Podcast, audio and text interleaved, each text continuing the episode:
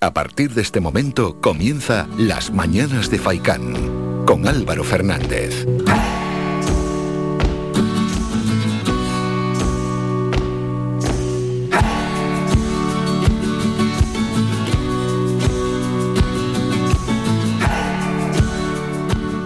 ¿Qué tal? Muy buenos días y bienvenidos a las mañanas de Faicán. Lunes 13 de diciembre, 13 de diciembre ya. Uf, cómo está volando también este último mes del año 2021 y qué poco queda ya para empezar con los grandes actos navideños. Si bien es cierto que ya se están desarrollando un montón de actividades que tienen que ver en cierta medida ¿no? con la Navidad, pero bueno, todavía para que llegue lo que es en sí plenamente la Navidad quedan unos poquitos días. Ahora en breve vamos a repasar lo que tendremos en el programa y que tiene que ver también con actos navideños, pero Vamos a, antes de nada, saludar. Saludos de Mingo Montes de Oca en el apartado técnico. Mingo, buenos días. Y también saludos de mi parte de Álvaro Fernández. Invitamos a todos los oyentes a que participen, a que llamen ya, que no esperen. 928 70 75 25. Opiniones, críticas, sugerencias sobre cualquier asunto, cualquier tema que esté sucediendo, que esté aconteciendo. Hay que llamar ya hay que apuntar también esta fecha en Radio Faicán, mejor dicho, este horario en Radio Faicán, 928 70 75 25 a primerísima hora de la mañana es un buen momento para llamar a las ocho y media, ¿no? Oye, yo tengo una queja mañana, llamo ocho y media a Radio Faicán y lo digo. Si es cierto que se puede hablar ¿eh? a lo largo de todo el programa, pero hay momentos en los que estamos lanzados o hay una sección que es larga, como puede ser la de deportes o una entrevista o cualquier entrevista que tenemos interesante y siempre cuesta más entrar y participar. 928 70 75 25. Esperando la primera llamada de la semana sobre cualquier tema de actualidad podéis entrar a opinar. Por ejemplo, por ejemplo, por ejemplo, un tema que ha suscitado y sigue generando bastante debate es esa gran posibilidad de no celebrar la cabalgata de Reyes en las Palmas de Gran Canaria, no hacerlo a la manera tradicional. Y es que, bueno, según el consistorio, la situación epidemiológica lo desaconseja y barajan varias alternativas para que los más pequeños no se queden sin ver a sus majestades, no solo los más pequeños, que esto, vamos a ver, que ilusión es para todos, que siempre pensamos en los más pequeños, pero hay gente y adultos que les encanta ver a los Reyes Magos. Mm, a Inmaculada Medina, la concejala del Ayuntamiento de las Palmas de Gran Canaria, en un medio de comunicación aseguró que celebrar la cabalgata sería una irresponsabilidad y cómo están las cosas con 100.000 personas en la calle sin poder respetar la medida de seguridad sería irresponsable. Pues bien, a todo esto han surgido críticas, ¿no?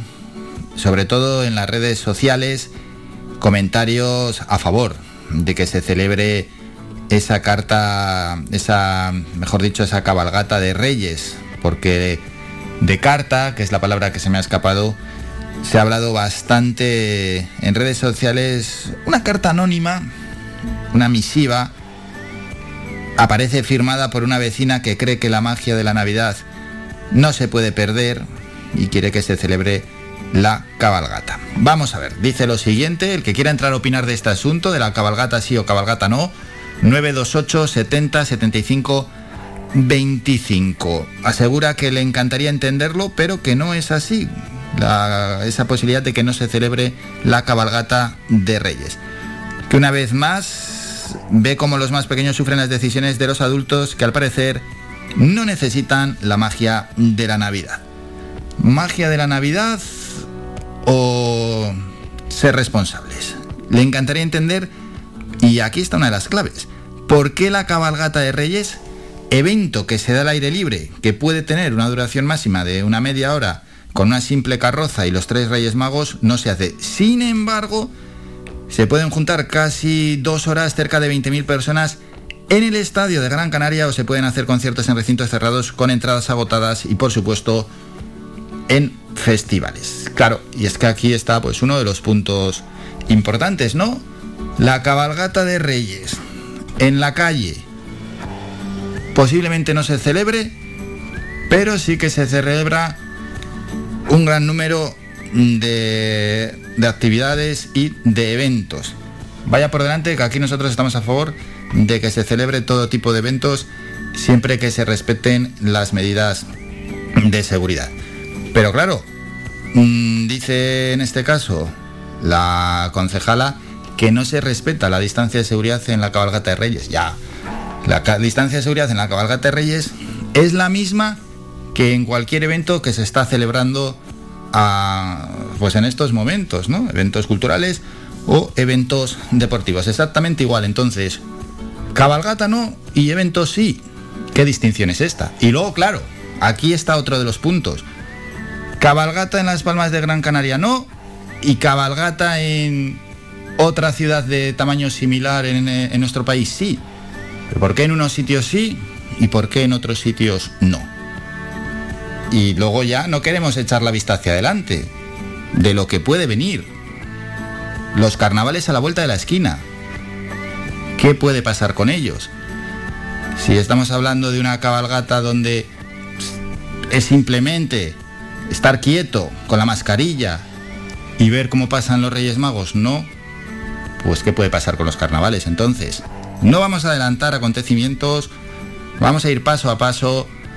La cabalgata de los Reyes Magos es un tema de debate que está mucha gente a favor de que se celebre, otros tantos que no. Nosotros ponemos el tema encima de la mesa y todo el que quiera opinar lo puede hacer en el 928 70 75 25. Y opinar también por qué se celebran unos eventos y otros no. Y por qué hay cabalgata de Reyes Magos en unas ciudades y en otras no. Esta disparidad, ¿no? De criterios en torno a la pandemia que, bueno, pues que cuando menos es más que sorprendente en alguno de los casos. Con esto y como siempre, esperando que los oyentes llamen en ese 928 70 75 25, nos vamos a La Palma. La opinión del día. La opinión que se convierte en parte volcanológico y es que queremos siempre informar de lo que acontece en La Palma. No hay grandes novedades, si bien la amplitud de la señal del tremor volcánico asociada al volcán volvió ayer a niveles bajos después de un episodio explosivo en el que se observó un pico de actividad, según informó Itaiza Domínguez, que es sismólogo del Instituto Geográfico Nacional, quien añadió que habrá que seguir observando este evento, pues podríamos estar ante una pausa, pero puede ser efímera, por aquello que estaban hablando ya del posible agotamiento del volcán. Prudencia y paciencia. La directora del IGN en Canarias y portavoz del Comité Científico, María José Blanco, informó en rueda de prensa que durante este repunte se han registrado pulsos de fuerte intensificación en la señal del tremor volcánico que se acompañó de emisión de cenizas, sonido continuo y eyección de bombas volcánicas en la vertiente este del cono. Por su parte, el director técnico del PEOLCA, Miguel Ángel Morcuende, apuntó que este episodio se produjo después de 36 horas en las que la actividad volcánica transcurrió bastante tranquila con una emisión de lava no excesiva. Mientras, y hay que apuntar esto, ojo, eh, un equipo del Instituto Volcanológico de Canarias y la Guardia Civil tuvo que abandonar este fin de semana la zona de la erupción donde tomaban datos del volcán al dispararse las alarmas de su sistema de detención de gases que indicaba una situación potencialmente letal.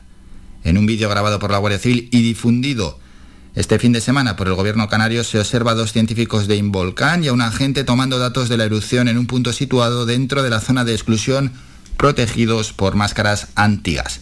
Con todo, científicos de organismos científicos como el IGN y el Instituto Geológico y Minero de España han coincidido en pedir cautela respecto a la erupción volcánica de La Palma, pues se trata de un proceso natural que puede revertir la tendencia descendente de energía de los últimos días. Los científicos tras participar en una visita controlada para medios de comunicación a las faldas del volcán, han compartido sus impresiones con la prensa y lo que han pedido es cautela respecto a la erupción volcánica de La Palma.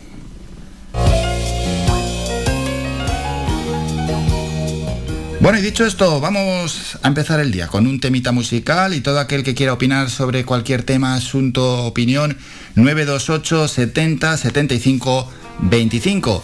También, por supuesto, hemos lanzado ese tema de la cabalgata de los Reyes Magos Vuestra opinión cuenta, incluso en el WhatsApp, mensaje de audio 656 60 96 92. Repito, el mensaje de audio al WhatsApp, WhatsApp de Radio Faikan, 656 60 96 92.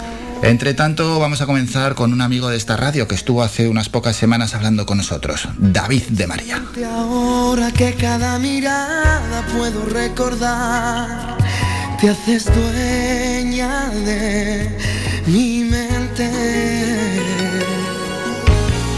Precisamente ahora que levante seca la ropa mojada, precisamente ahora mira ya no llueve, ya no llueve. Precisamente ahora pienso que tuvimos niña que esperarnos antes de tentar la suerte. No, no, no, no me llores más, preciosa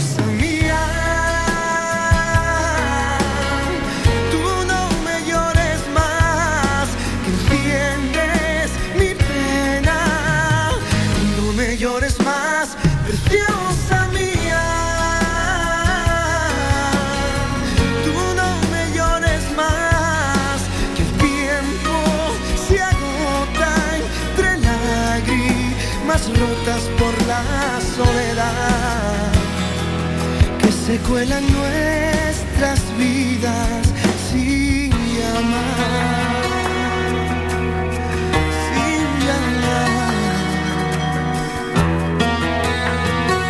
Precisamente ahora doy vueltas por tu barrio casi todos los días sin desayunar encuentro a tu familia y nunca se detiene a saludarme. Yo busco entre la gente la cara más bonita que se pueda imaginar. Por quererme sin tenerme, no, no, no. No me llores más, preciosa mía.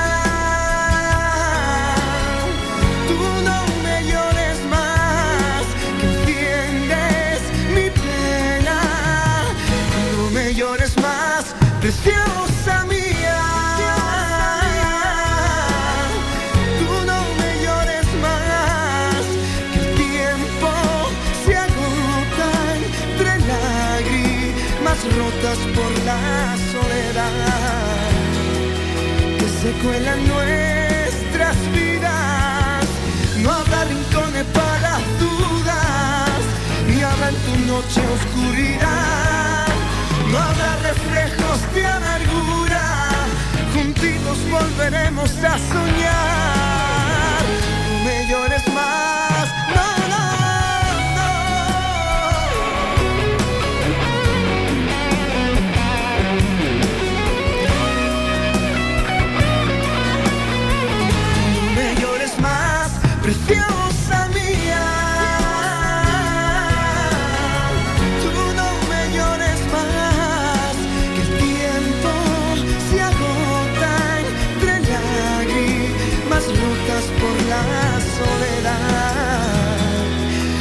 Se cuelan nuestras vidas sin llamar.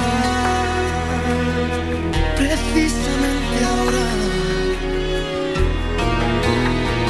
precisamente ahora.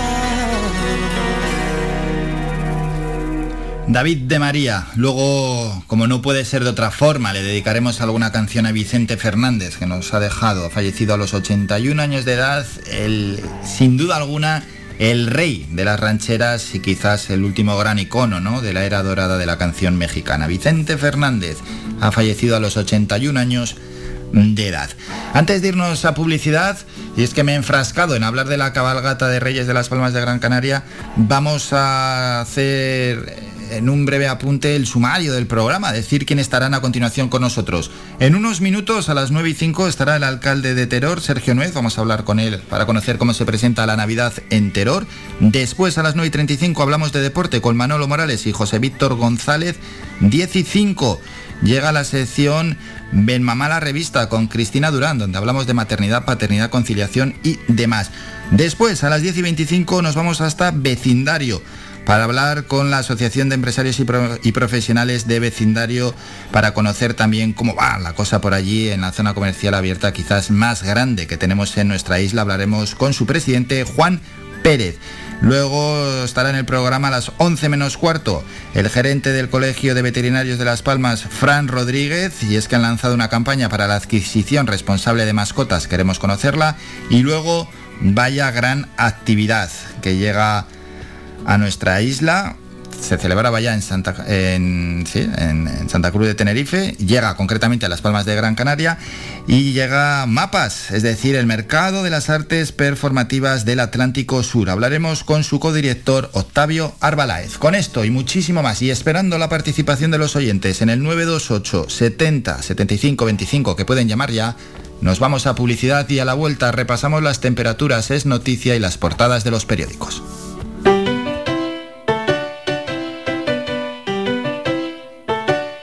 Estás escuchando Faikan Red de emisoras Gran Canaria. Sintonízanos en Las Palmas 91.4. Faikan Red de emisoras. Somos gente. Somos radio.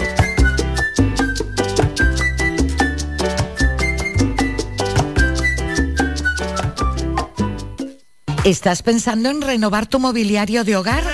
En Más que Sofá tienes una amplia exposición de canapés, colchones, escritorios, sofás, camaches, longs, dormitorios, electrodomésticos.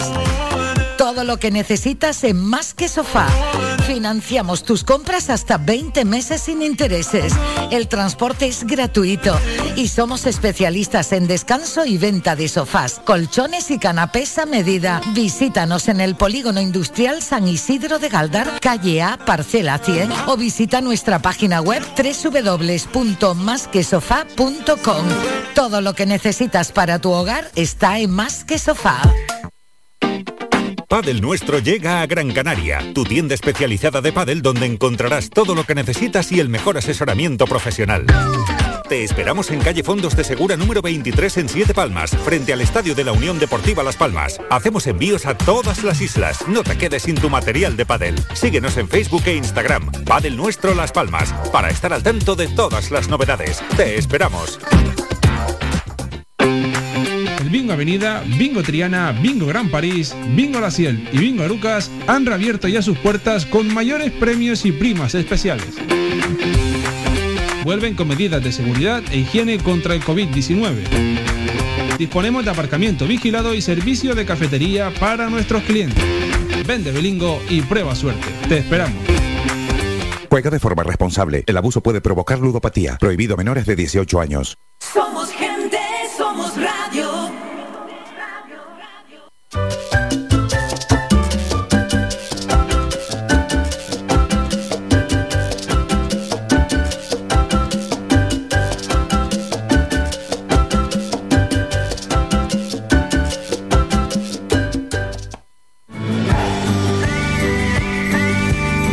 Escuchas Las Mañanas de Faicán con Álvaro Fernández.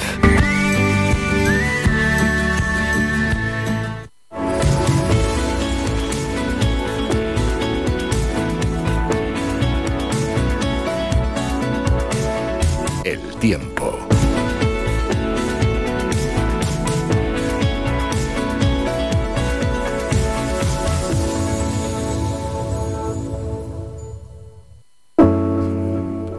Vamos con el repaso a las temperaturas para este inicio de semana en Gran Canaria. Podemos decir estabilidad. Esa es la tónica general, pero no solo para el inicio, sino también para toda la semana. Empezamos en Las Palmas y también en la costa norte. Para hoy cielos despejados. Mañana también cielos poco nubosos y quizás el miércoles algo más de nubosidad. Las temperaturas mínimas 16-17 grados, las máximas oscilarán entre los 21 y los 23. El viento cambiante en cuanto a dirección y velocidad.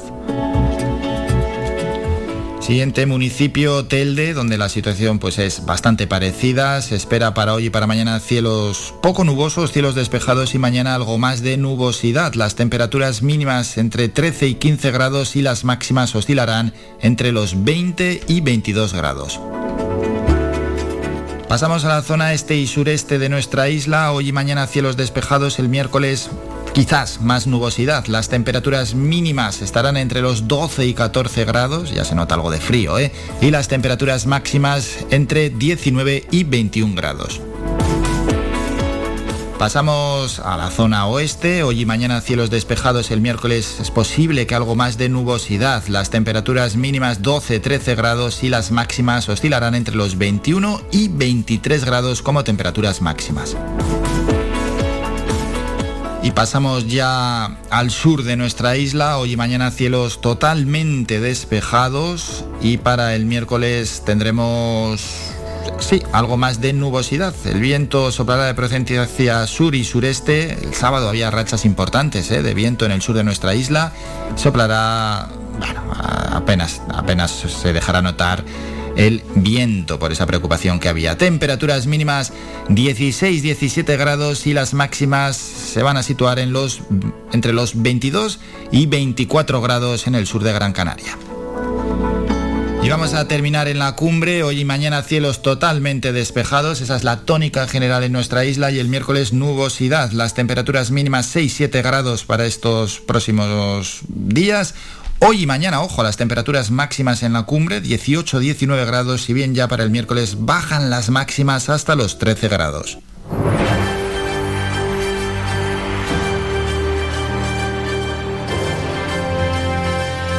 Es noticia.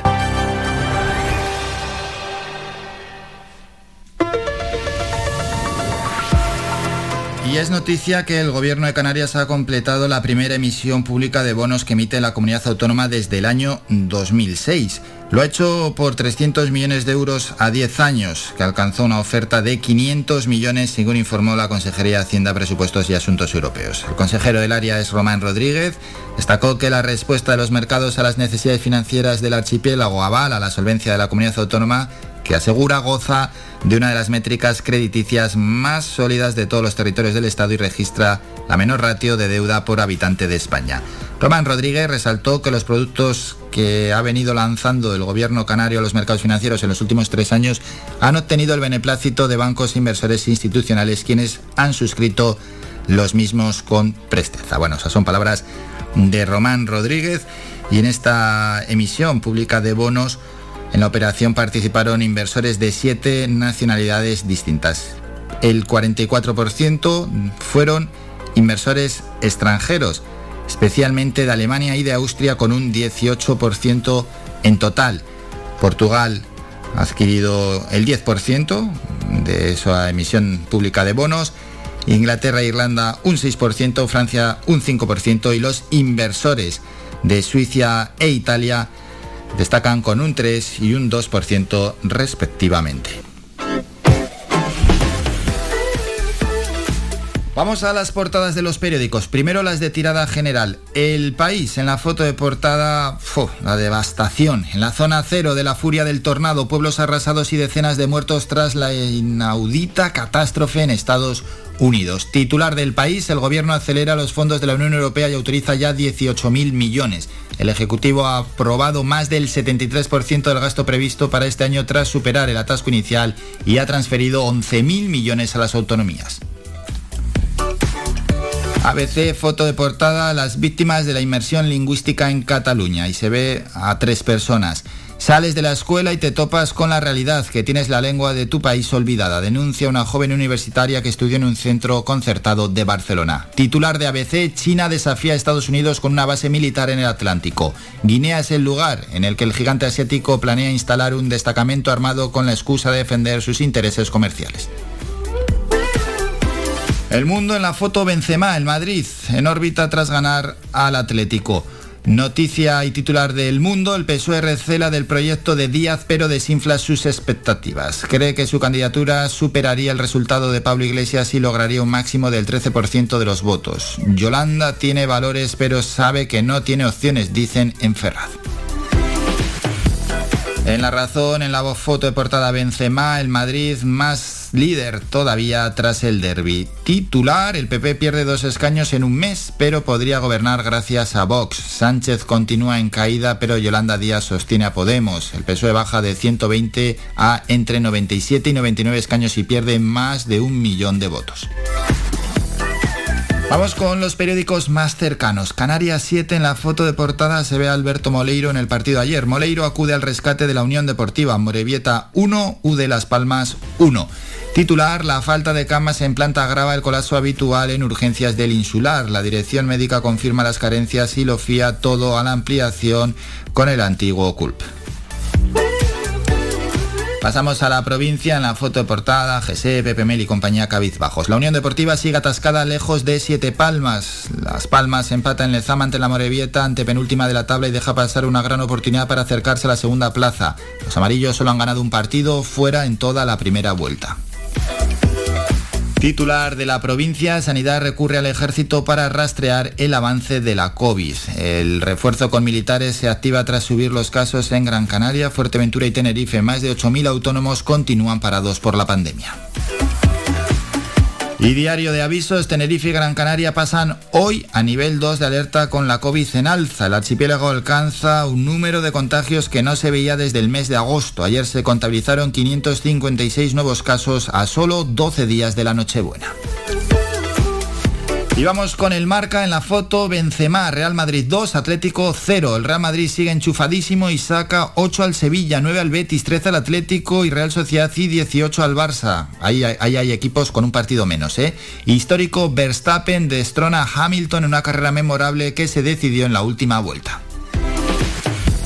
Y Diario As, imparables. El Madrid más sólido se dispara al título tras ganar el derby. Benzema y Asensio marcan, asistidos por Vinicius, Modric y Courtois anularon al Atleti. Jornada 17 de la Liga, Villarreal 2, Rayo 0, Betis 4, Real Sociedad 0 y Cádiz Granada se juega hoy a las 8 de la tarde. Verstappen campeón al sprint. Y terminamos con el mundo deportivo, la vieja era. Osasuna 2, Barça 2. El Barça dejó escapar el triunfo en los minutos finales cuando ganaba 1-2 y sigue sin saber cerrar los partidos.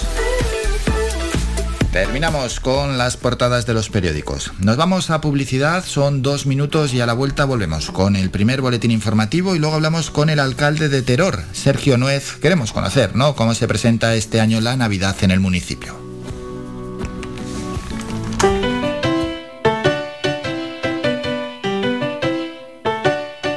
Escuchando Faikan Red de emisoras Gran Canaria. Sintonízanos en Las Palmas 91.4.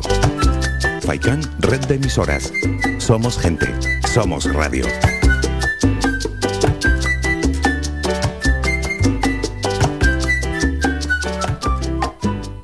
Tu ferretería de siempre es ahora tu gran centro en el sureste Germán Medina 1.500 metros cuadrados de autoservicio para que compres sin esperas. Además, nuestro personal te dará la asistencia necesaria, como siempre. Contamos con un amplio parking para tu comodidad y hemos ampliado nuestro horario. Ahora, nuestra primera planta no cierra al mediodía de 7 y media de la mañana a 7 y media de la tarde y los sábados de 8 a 1. Estamos en la calle Jara número 11, Polígono Darinaga. Teléfono 928 75 39 54. Menaje, ferretería, cerámicas, fontanería, material de construcción y mucho más. Ahora más que nunca, al alcance de tu mano y si lo prefieres, puedes visitarnos en la avenida de Canarias 311, vecindario. Visita el nuevo gran centro Germán Medina.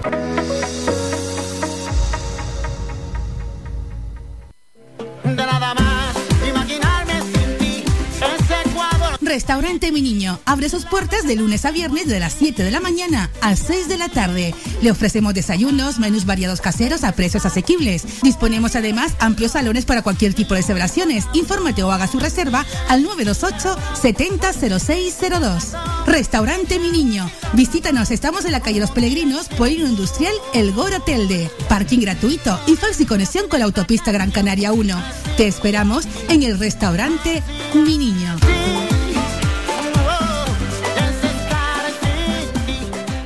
Jingle bells, jingle bells, La caja fría, más que nunca, contigo esta Navidad. Langostinos número 3 a 6,25 euros el kilo. Salmón ahumado noruego a 21,90 euros el kilo. Solomillo congelado uruguayo a 14,95 euros el kilo. Estamos ubicados en Las Palmas de Gran Canaria, en la Carretera General del Norte, Urbanización Divina Pastora y en Telde, en el Polígono Industrial El Goro, calle Josefina Mayor. Esta Navidad, todo un mundo de congelados congelados te espera en la caja fría. La caja fría te desea una feliz Navidad y próspero año nuevo. Oh,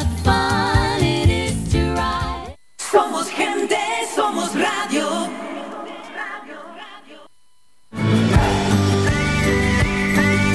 Escuchas Las Mañanas de Faicán con Álvaro Fernández.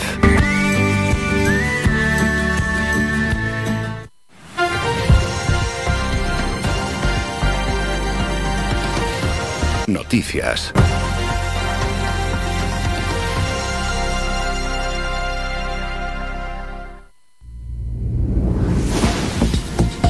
Momento ya para el boletín informativo de las 9 de la mañana. Gran Canaria y Tenerife suben a nivel de alerta 2 y Canarias ha registrado 556 nuevos casos de COVID-19 en las últimas 24 horas. Por islas, Tenerife sumó 273, Gran Canaria 197, Fuerteventura 61, Lanzarote 21, La Palma 4 nuevos casos y el resto de islas no suman positivos. 6.000 876 casos están ya activos, de los cuales 46 están ingresados en UCI y 238 permanecen hospitalizados. Asimismo, en las últimas horas se ha notificado el fallecimiento de tres personas en Canarias que están pendientes de validar por salud pública. La incidencia acumulada a siete días en las islas se sitúa en 134 casos por cada 100.000 habitantes y a 14 días en los 254 casos por 100.000 habitantes.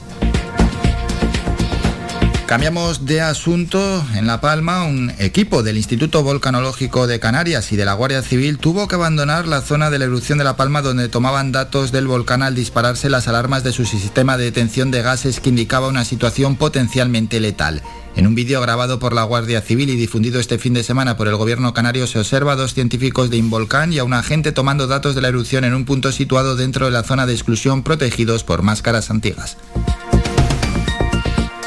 En economía, el gobierno de Canarias ha completado la primera emisión pública de bonos que emite la comunidad autónoma desde 2006 por 300 millones de euros a 10 años, según informó la Consejería de Hacienda, Presupuestos y Asuntos Europeos. El consejero del área, Román Rodríguez, destaca que la respuesta de los mercados a las necesidades financieras de Canarias avala la solvencia de la comunidad autónoma que goza de una de las métricas crediticias más sólidas de todos los territorios del Estado y registra la menor ratio de deuda por habitante de España, asegura Román Rodríguez. Y el último apunte, agentes de la Unidad de Seguridad Interior y Policía Administrativa del Cuerpo General de la Policía Canaria con base en Tenerife han incoado siete propuestas de sanción contra varias personas por incumplimiento de la normativa de observación de cetáceos. Los hechos tuvieron lugar entre los días 6 y 8 de diciembre durante un operativo que tenía como objetivo controlar y velar por el cumplimiento de dicha normativa por parte de las embarcaciones en uno de los puertos deportivos del sur de Tenerife que se dedican a realizar dicha actividad, así como de informar y promover una guía de buenas prácticas acorde a la normativa vigente. La vigilancia se desarrolló tanto por tierra, una en unión por agentes rurales de pesca, como desde el mar, a bordo de una embarcación y como resultado de la misma se inspeccionaron 18 barcos y se iniciaron 7 propuestas de sanción. Terminamos con la información más cercana, regresamos a las 10 con un nuevo boletín informativo. Faikan, red de emisoras. Somos gente. Somos Radio. Bueno, y en nuestra vuelta navideña por Gran Canaria hemos estado en Guía, en Valle Seco, luego vamos a ir hasta Santa Lucía de Tirajana, nos toca ahora parar en Teror y lo vamos a hacer con quién mejor, que con, de la mano del alcalde, con Sergio Nuez y conocer cómo se presenta este año allí la Navidad en el municipio. Alcalde, buenos días. Muy buenos días, ¿cómo estamos? Bien, bien, ¿cómo va todo por Teror? Pues muy bien, pues la verdad que hoy yo creo que todo el mundo un poquito cansado con el fin de semana tan ajetreado que hemos tenido, pero bueno, muy bien, muy bien, contento, creo que contentos los comerciantes y la verdad que un fin de semana pues la verdad que bastante cargado de actividad anterior. Bien, bien, porque los comerciantes al final no sacaron sus productos a la calle y me imagino que la gente respondió. Sí, sí, sí, estaba muy contento. Yo estuve el sábado todo el día aquí y la verdad que la gente pues muy contenta, eh, sobre todo con visibilizar su comercio y donde hubieron pues buena venta y la gente estaba pues pues contenta que, que, bueno que había sido un día diferente y muy muy especial y que habían vendido bien. Sí, esa importancia, ¿no? De las ventas para los comercios que al final no lo están pasando bien, no es fácil tampoco llevar hacia adelante un negocio, un comercio y eso es lo que da vida a un municipio. Sí, no, llevan ya un par de años, ya con años tanto 2019 como 2020, donde, bueno, porque quizás sean los más perjudicados en, esta pandemia, que, sigue acompañándonos y que vemos que no termina de, marcharse y la verdad que ellos lo han pasado mal y bueno, eh, pensamos en, en hacerla diferente, no una feria de saldo, sino esa feria de Navidad, esa feria de comercio dentro de, los eventos de Navidad y bueno, estaban muy contentos, tanto por la dinamización como en visibilizar su, su comercio. Yo creo que todos los ayuntamientos miramos para nuestra zona comercial abierta y también yo creo que son momentos de echarle una mano y de, y, de, y bueno, de, comprar, hacer esas compras pues en el pequeño comercio local del municipio, que yo creo que es importante eh, para, para, para también darse a conocer incluso gente que venía, que venía fuera de nuestro municipio. Bueno, pues esa importancia también de realizar parte ¿no? de las compras navideñas, como nos está recordando el alcalde Sergio Nuez, el alcalde de Teror, en nuestro comercio más cercano y así echar pues esa pequeña mano, esa gran, gran ayuda sin duda alguna. 13 de diciembre ya, a la vuelta de la esquina está la Navidad, si bien es cierto que ya pues desde los diferentes municipios se están celebrando acontecimientos que tienen que ver con, la época navideña, pero alcalde, ¿cómo llega este año la Navidad allá Teror? Bueno, pues yo creo que de la forma eh, más reservada, quizás como el año pasado, porque no, no podemos tampoco tirarnos a la calle tal y como está la eh, eh, está subiendo la incidencia en el COVID. bueno, hemos preparado casi un programa muy parecido al del año pasado, donde bueno el viernes tendremos también el Belén Viviente, va a ser con entrada en San Isidro, en el barrio San Isidro, eh, lo hemos suspendido un par de años y este año queríamos queríamos volver a recuperarlo, va a ser con entrada de 10 personas para visitar ese Belén viviente.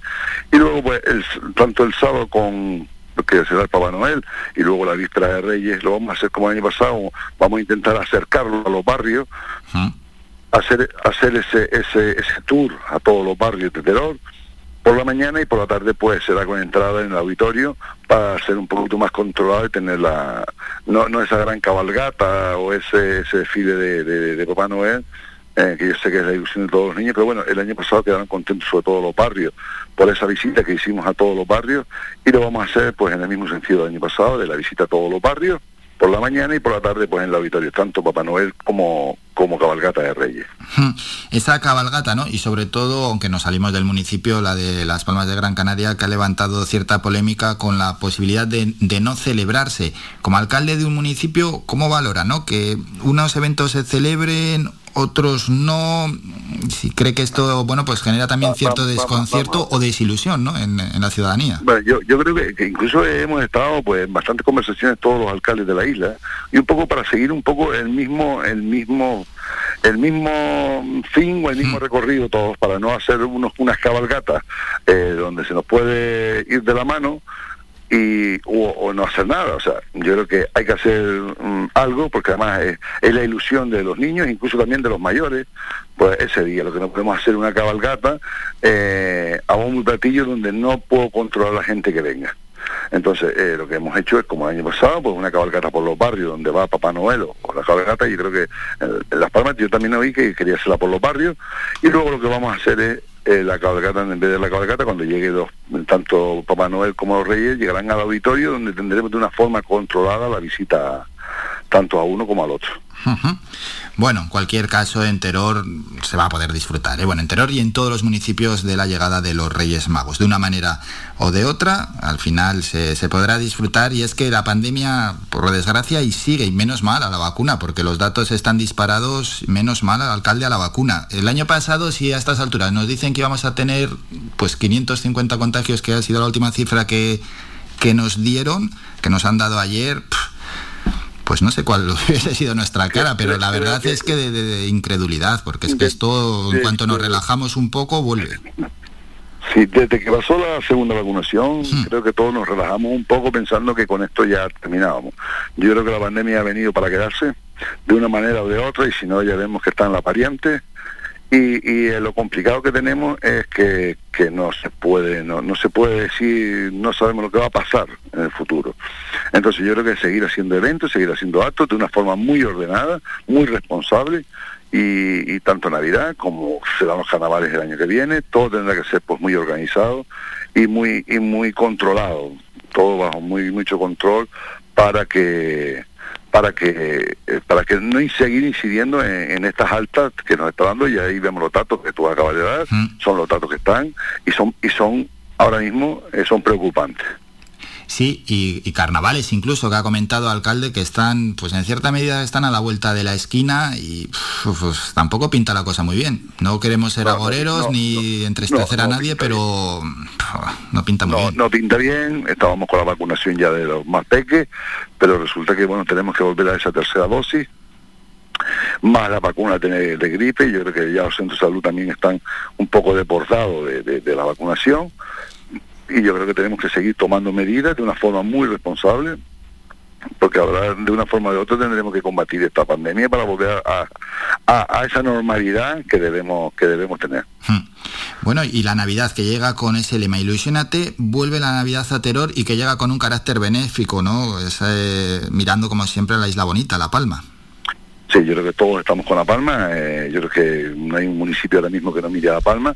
La verdad que este año, pues muy encantado con el Belén que se ha hecho, este año lo hicimos diferente también, en, eh, lo hicimos en el exterior, eh, sobre todo para que la visita sea más fluida y, menos no en un centro cerrado, es verdad que, que es más costosa por, por vigilancia, pero bueno, es lo que teníamos que hacer y viene pues desde la Asociación de Guardias Civiles, son los que van a cooperar con este Belén para que para que eh, todos podamos destinar pues esas ayudas eh, a La Palma, estar con ellos, yo creo que ahora se lo merece La Palma. Hmm, sí, porque se alarga, ¿eh? desde el 19 de septiembre la verdad es que los palmeros están luchando, no es, muy admirable su actitud y su carácter, pero la situación es dura y sigue siendo muy compleja.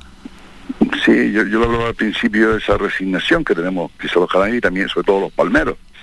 Eh, pero claro, llega un momento que ya no se tiene resignación, todos tenemos hasta un cierto límite, hasta un cierto límite. Y ya, pues claro, ese volcán que no termina, eh, esas ayudas que no, no terminan de, llegar, y bueno, y restablecer La Palma, que será también lo más complicado. Eh.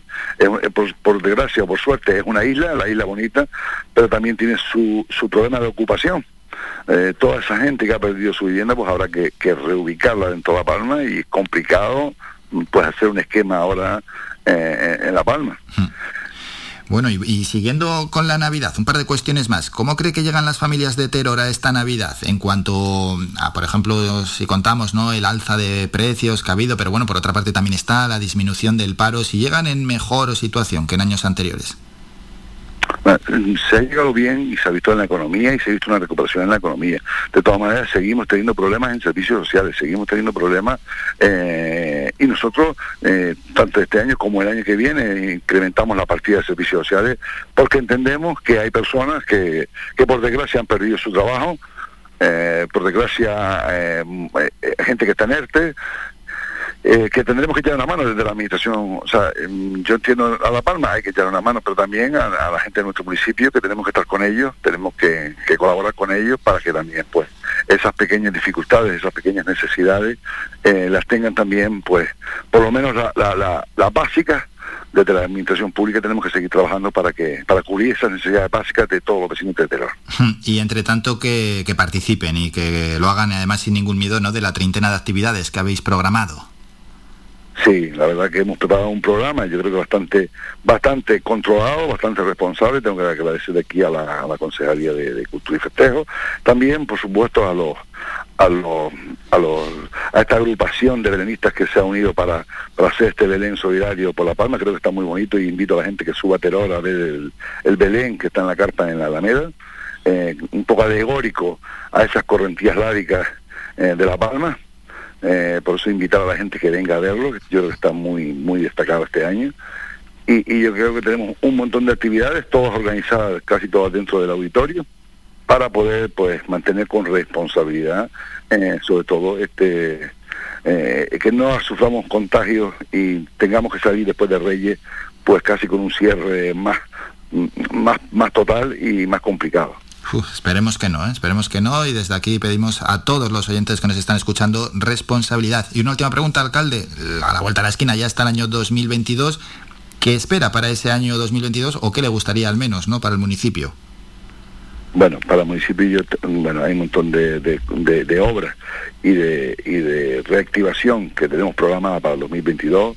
Yo creo que todos tenemos que ponernos manos a la obra en 2022 y no porque sea una pre-campaña electoral, sino eh, hemos sufrido dos años, hemos sufrido desde un gran incendio hasta esta pandemia, eh, donde bueno nos hemos visto pues bastante eh, complicada nuestra situación y yo creo que desde las administraciones públicas tenemos que seguir trabajando, como dije antes también, pues esas partidas de servicios sociales para ayudar a, los vecinos y vecinas que, que, tienen serios problemas para, para, llegar a fin de mes, que creo que tenemos que estar aquí para, para eso. Y bueno, y los proyectos que ya teníamos, incluso con ese gran remanente que hicimos en 2021, pues intentar acabar en 2022 y, algunos proyectos más que tenemos en 2022 para, para concluir con ellos y que bueno que yo creo que debe ser un año también de, de, las administraciones públicas apoyar al sector tanto comercial como empresarial para, para seguir luchando entre todos. Esto yo creo que es, es, trabajo de todos, no es solo de los comerciantes, no es solo de los empresarios, no es solo de los contratistas. Eh, creo que todos tenemos que seguir echando la mano y, y apoyando para que la economía no pare. Bueno, y con ese mensaje que es trabajo de todos, nos quedamos. Hemos ido hasta Teror de la mano de su alcalde, de Sergio Nuez, a conocer cómo se presenta este año allí la Navidad. Alcalde, como siempre, ha sido un placer. Muchísimas gracias por estos minutos. Un saludo. Gracias a ustedes, un saludo y saludo a todos tus radiantes. Descarga gratis nuestra app oficial Faikan Red de Emisoras y escúchanos en directo, además de todos nuestros programas en repetición, imágenes, vídeos y noticias. Disponible ya en Google Play y Apple Store.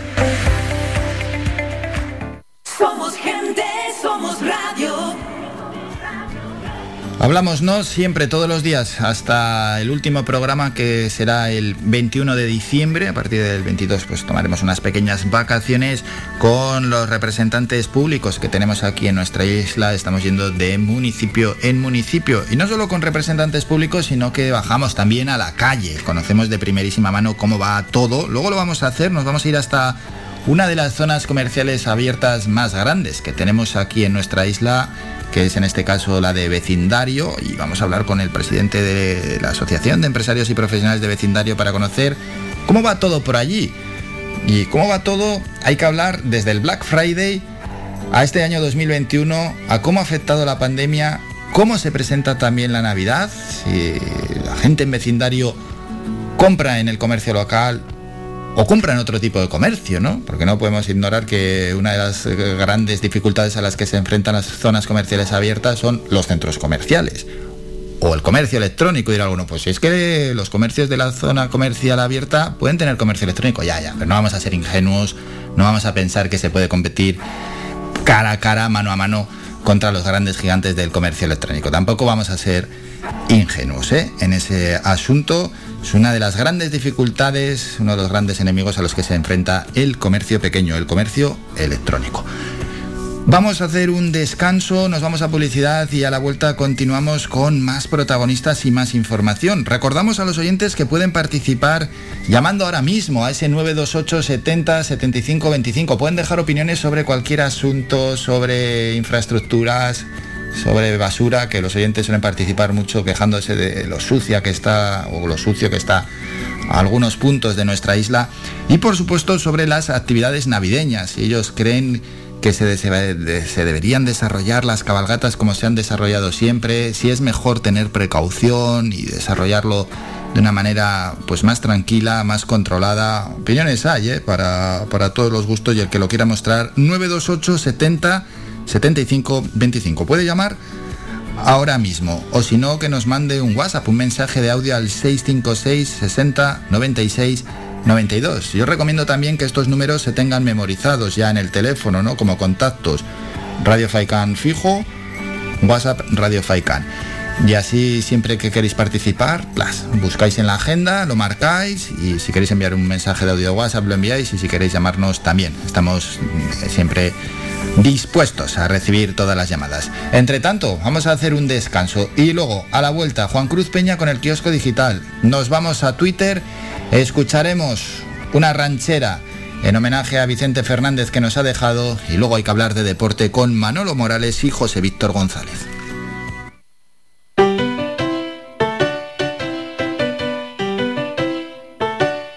Estás escuchando Faikan Red de Emisoras Gran Canaria. Sintonízanos en Las Palmas 91.4. Faikan Red de Emisoras. Somos gente. Somos radio.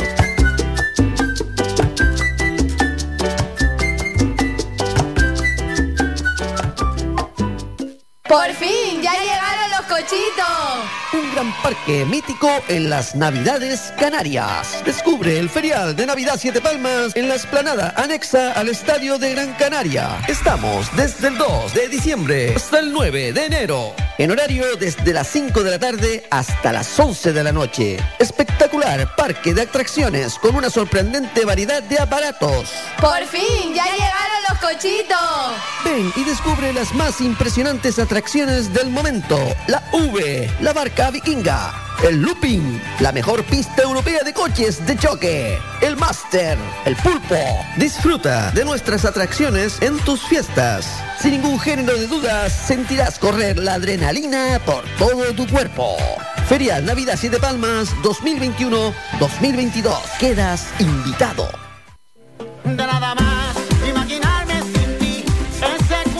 Restaurante Mi Niño abre sus puertas de lunes a viernes de las 7 de la mañana a 6 de la tarde. Le ofrecemos desayunos, menús variados caseros a precios asequibles. Disponemos además amplios salones para cualquier tipo de celebraciones. Infórmate o haga su reserva al 928 700602. Restaurante Mi Niño. Visítanos, estamos en la calle Los Peregrinos, Polino Industrial, El Goro Telde. Parking gratuito y fácil conexión con la autopista Gran Canaria 1.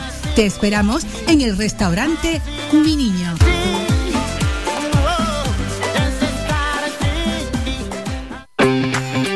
Avenida, Bingo Triana, Bingo Gran París, Bingo La Ciel y Bingo Arucas han reabierto ya sus puertas con mayores premios y primas especiales. Vuelven con medidas de seguridad e higiene contra el COVID-19. Disponemos de aparcamiento vigilado y servicio de cafetería para nuestros clientes. Vende Belingo y prueba suerte. Te esperamos. Juega de forma responsable. El abuso puede provocar ludopatía. Prohibido a menores de 18 años. Tu ferretería de siempre es ahora tu gran centro en el sureste, Germán Medina. 1500 metros cuadrados de autoservicio para que compres sin esperas. Además, nuestro personal te dará la asistencia necesaria, como siempre. Contamos con un amplio parking para tu comodidad y hemos ampliado nuestro horario. Ahora, nuestra primera planta no cierra al mediodía. De 7 y media de la mañana a 7 y media de la tarde y los sábados de 8 a 1. Estamos en la calle Jara número 11, Polígono Darinaga. Teléfono 928 75 39 54. Menaje, ferretería, cerámicas, fontanería, material de construcción y mucho más. Ahora más que nunca al alcance de tu mano y si lo prefieres puedes visitarnos en la avenida de Canarias 311, vecindario. Visita el nuevo gran centro Germán Medina.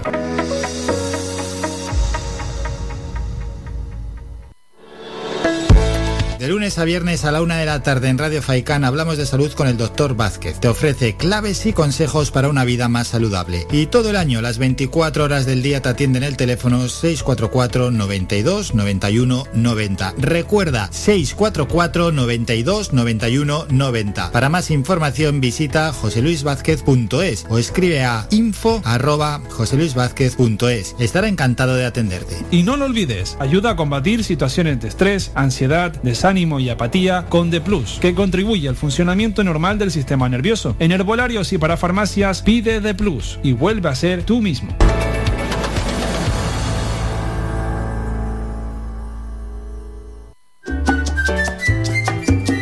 El mejor regalo que te podemos ofrecer en tu red de emisoras Faikan es mucha música, porque es el mejor relax que te ofrecemos durante el día.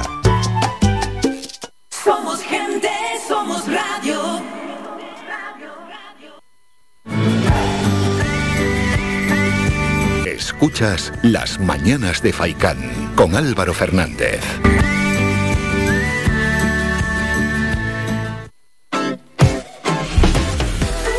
No paramos de informar. Antes de irnos a Twitter y conocer cuáles son las 20 tendencias en estos momentos, por cierto, son muy muy variadas, escuchamos a nuestro compañero el periodista del Confidencial Juan Cruz Peña en su sección El Kiosco Digital. Aquí comienza el kiosco digital, el espacio para conocer cómo abren los principales diarios en España, hechos por y para la red.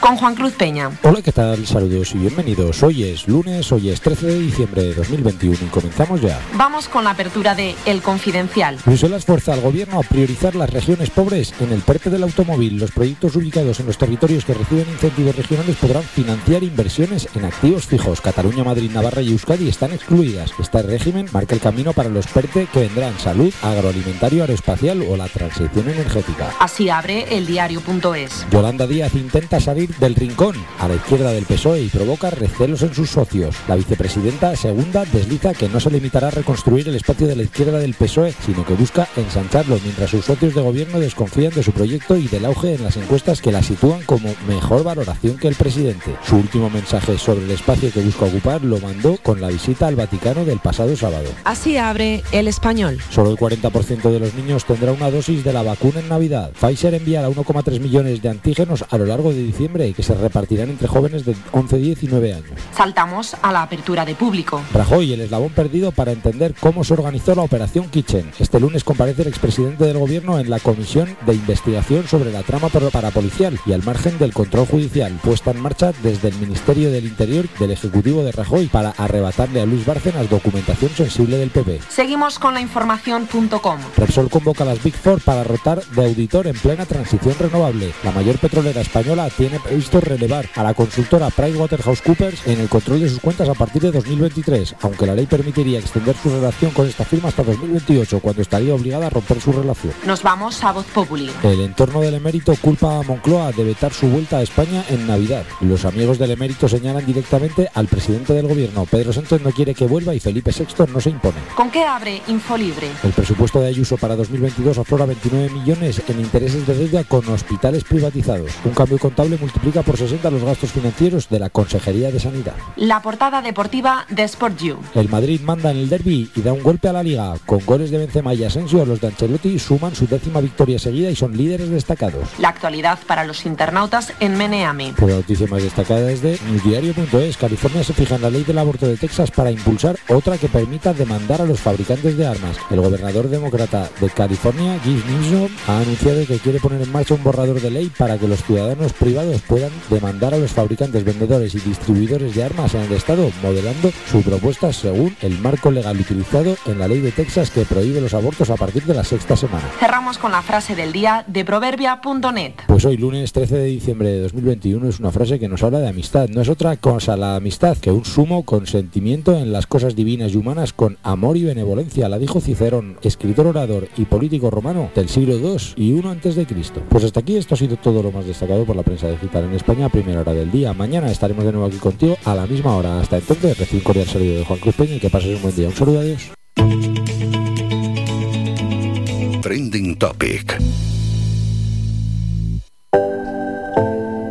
Gracias Juan Cruz por toda la información en el kiosco digital. Vamos a las 20 tendencias en Twitter. La primera, Mingo, feliz lunes. Comienza una nueva semana. Bueno, feliz lunes. La segunda, Hamilton. Y es que en Fórmula 1 Verstappen gana el último gran premio de la temporada y es campeón del Mundial de 2021. Enhorabuena. Dice Víctor Abad, Verstappen se tira tardísimo y deja a Hamilton sin espacio, eso está claro, pero Hamilton intenta acercarse a la pista, se hace un reto a fondo y desde ahí le saca un segundo y pico. Para mí eso es gaining, advantage, pero eh, bueno, más que hablan sobre la carrera, Luis Hamilton hizo una temporada sensacional, muchos reclaman su estilo, pero demostró en el año que es un absoluto fuera de serie, perdió en la última vuelta gallardamente y no por su lectura del Gran Premio, dice Luis Mael López. Enhorabuena para Max Verstappen, nuevo campeón del mundo de Fórmula 1. Tercera tendencia, Secret Noche 14, entran los tweets a la casa, posicionamientos al revés y no superan la prueba semanal en Secret Noche 14.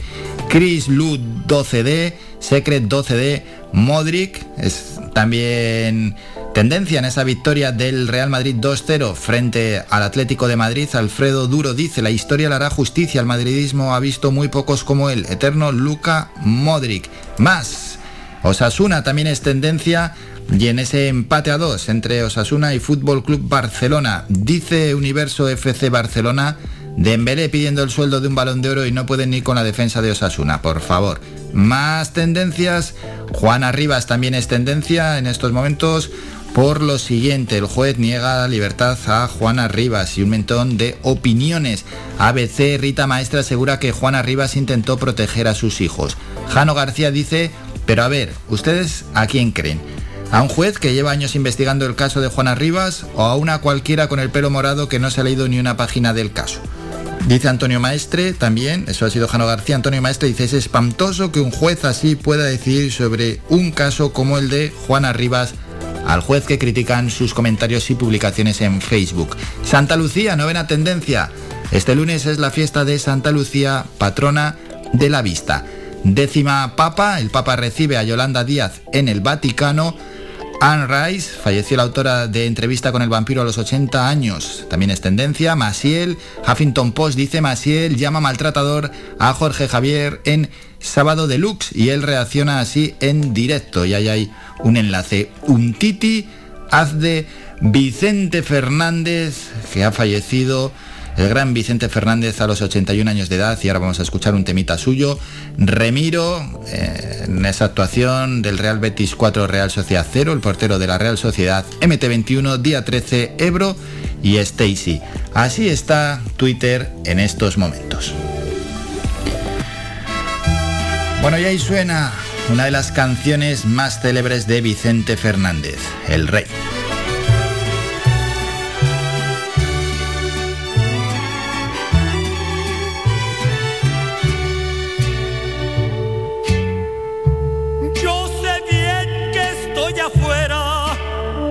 Que yo me muera, sé que tendrás que llorar.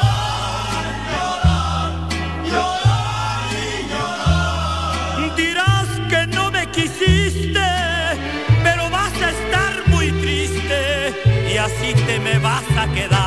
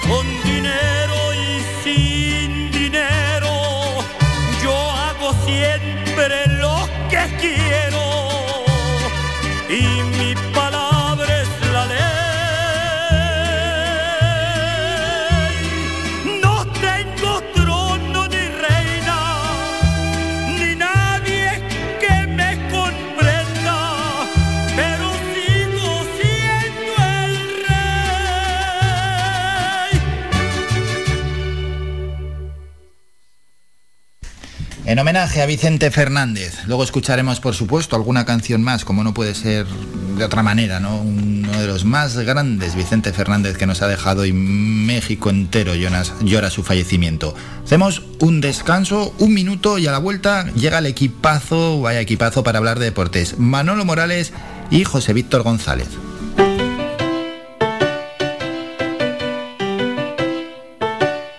Estás escuchando Faikan Red de emisoras Gran Canaria. Sintonízanos en Las Palmas 91.4. Faikan Red de emisoras. Somos gente. Somos radio.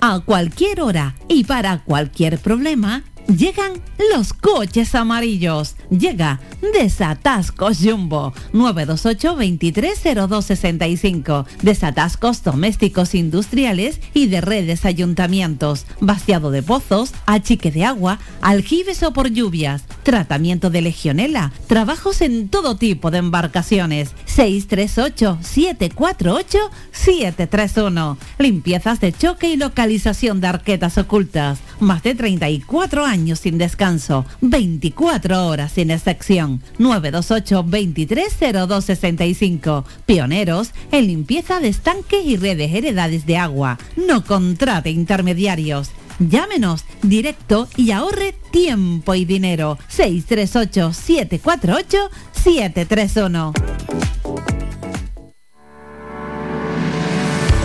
Para cuidar de tu salud y de tu bienestar, elige Ortopedia Mejorando Telde. Realizamos estudio biomecánico de la pisada, plantillas ortopédicas y deportivas, fisioterapia, rehabilitación de suelo pélvico, alquiler de sillas, grúas, andadores y camas, asesoramiento en tienda de todo tipo de productos ortopédicos, prótesis y órtesis. Tenemos taller propio y servicio de transporte. Estamos en la calle Pitágoras número 16, El Calero, Telde, frente al Centro de Salud El Calero, abiertos de lunes a viernes de 8 y media de la mañana a 8 de la tarde sin cerrar al mediodía. Contáctanos en los teléfonos 928 09 3098 y 618 24 24 92 y visita nuestra página web mejorandoortopedia.com. Ven a conocernos y con el código Mejorando Telde tendrás un 20% de descuento en todos nuestros servicios.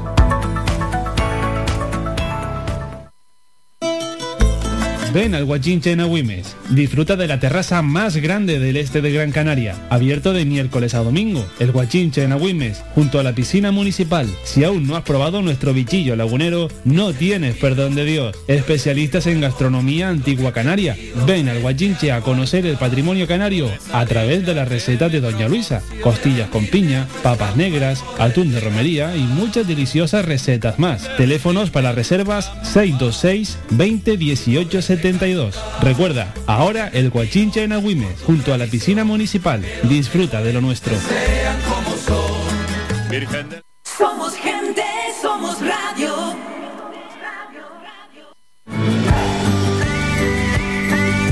Escuchas Las Mañanas de Faicán con Álvaro Fernández.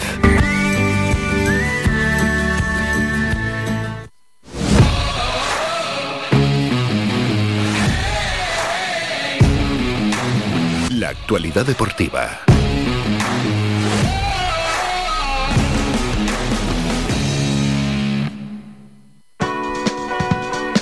Momento ya como cada lunes para hablar de deporte y saludamos a nuestros compañeros José Víctor González. José Víctor, buenos días.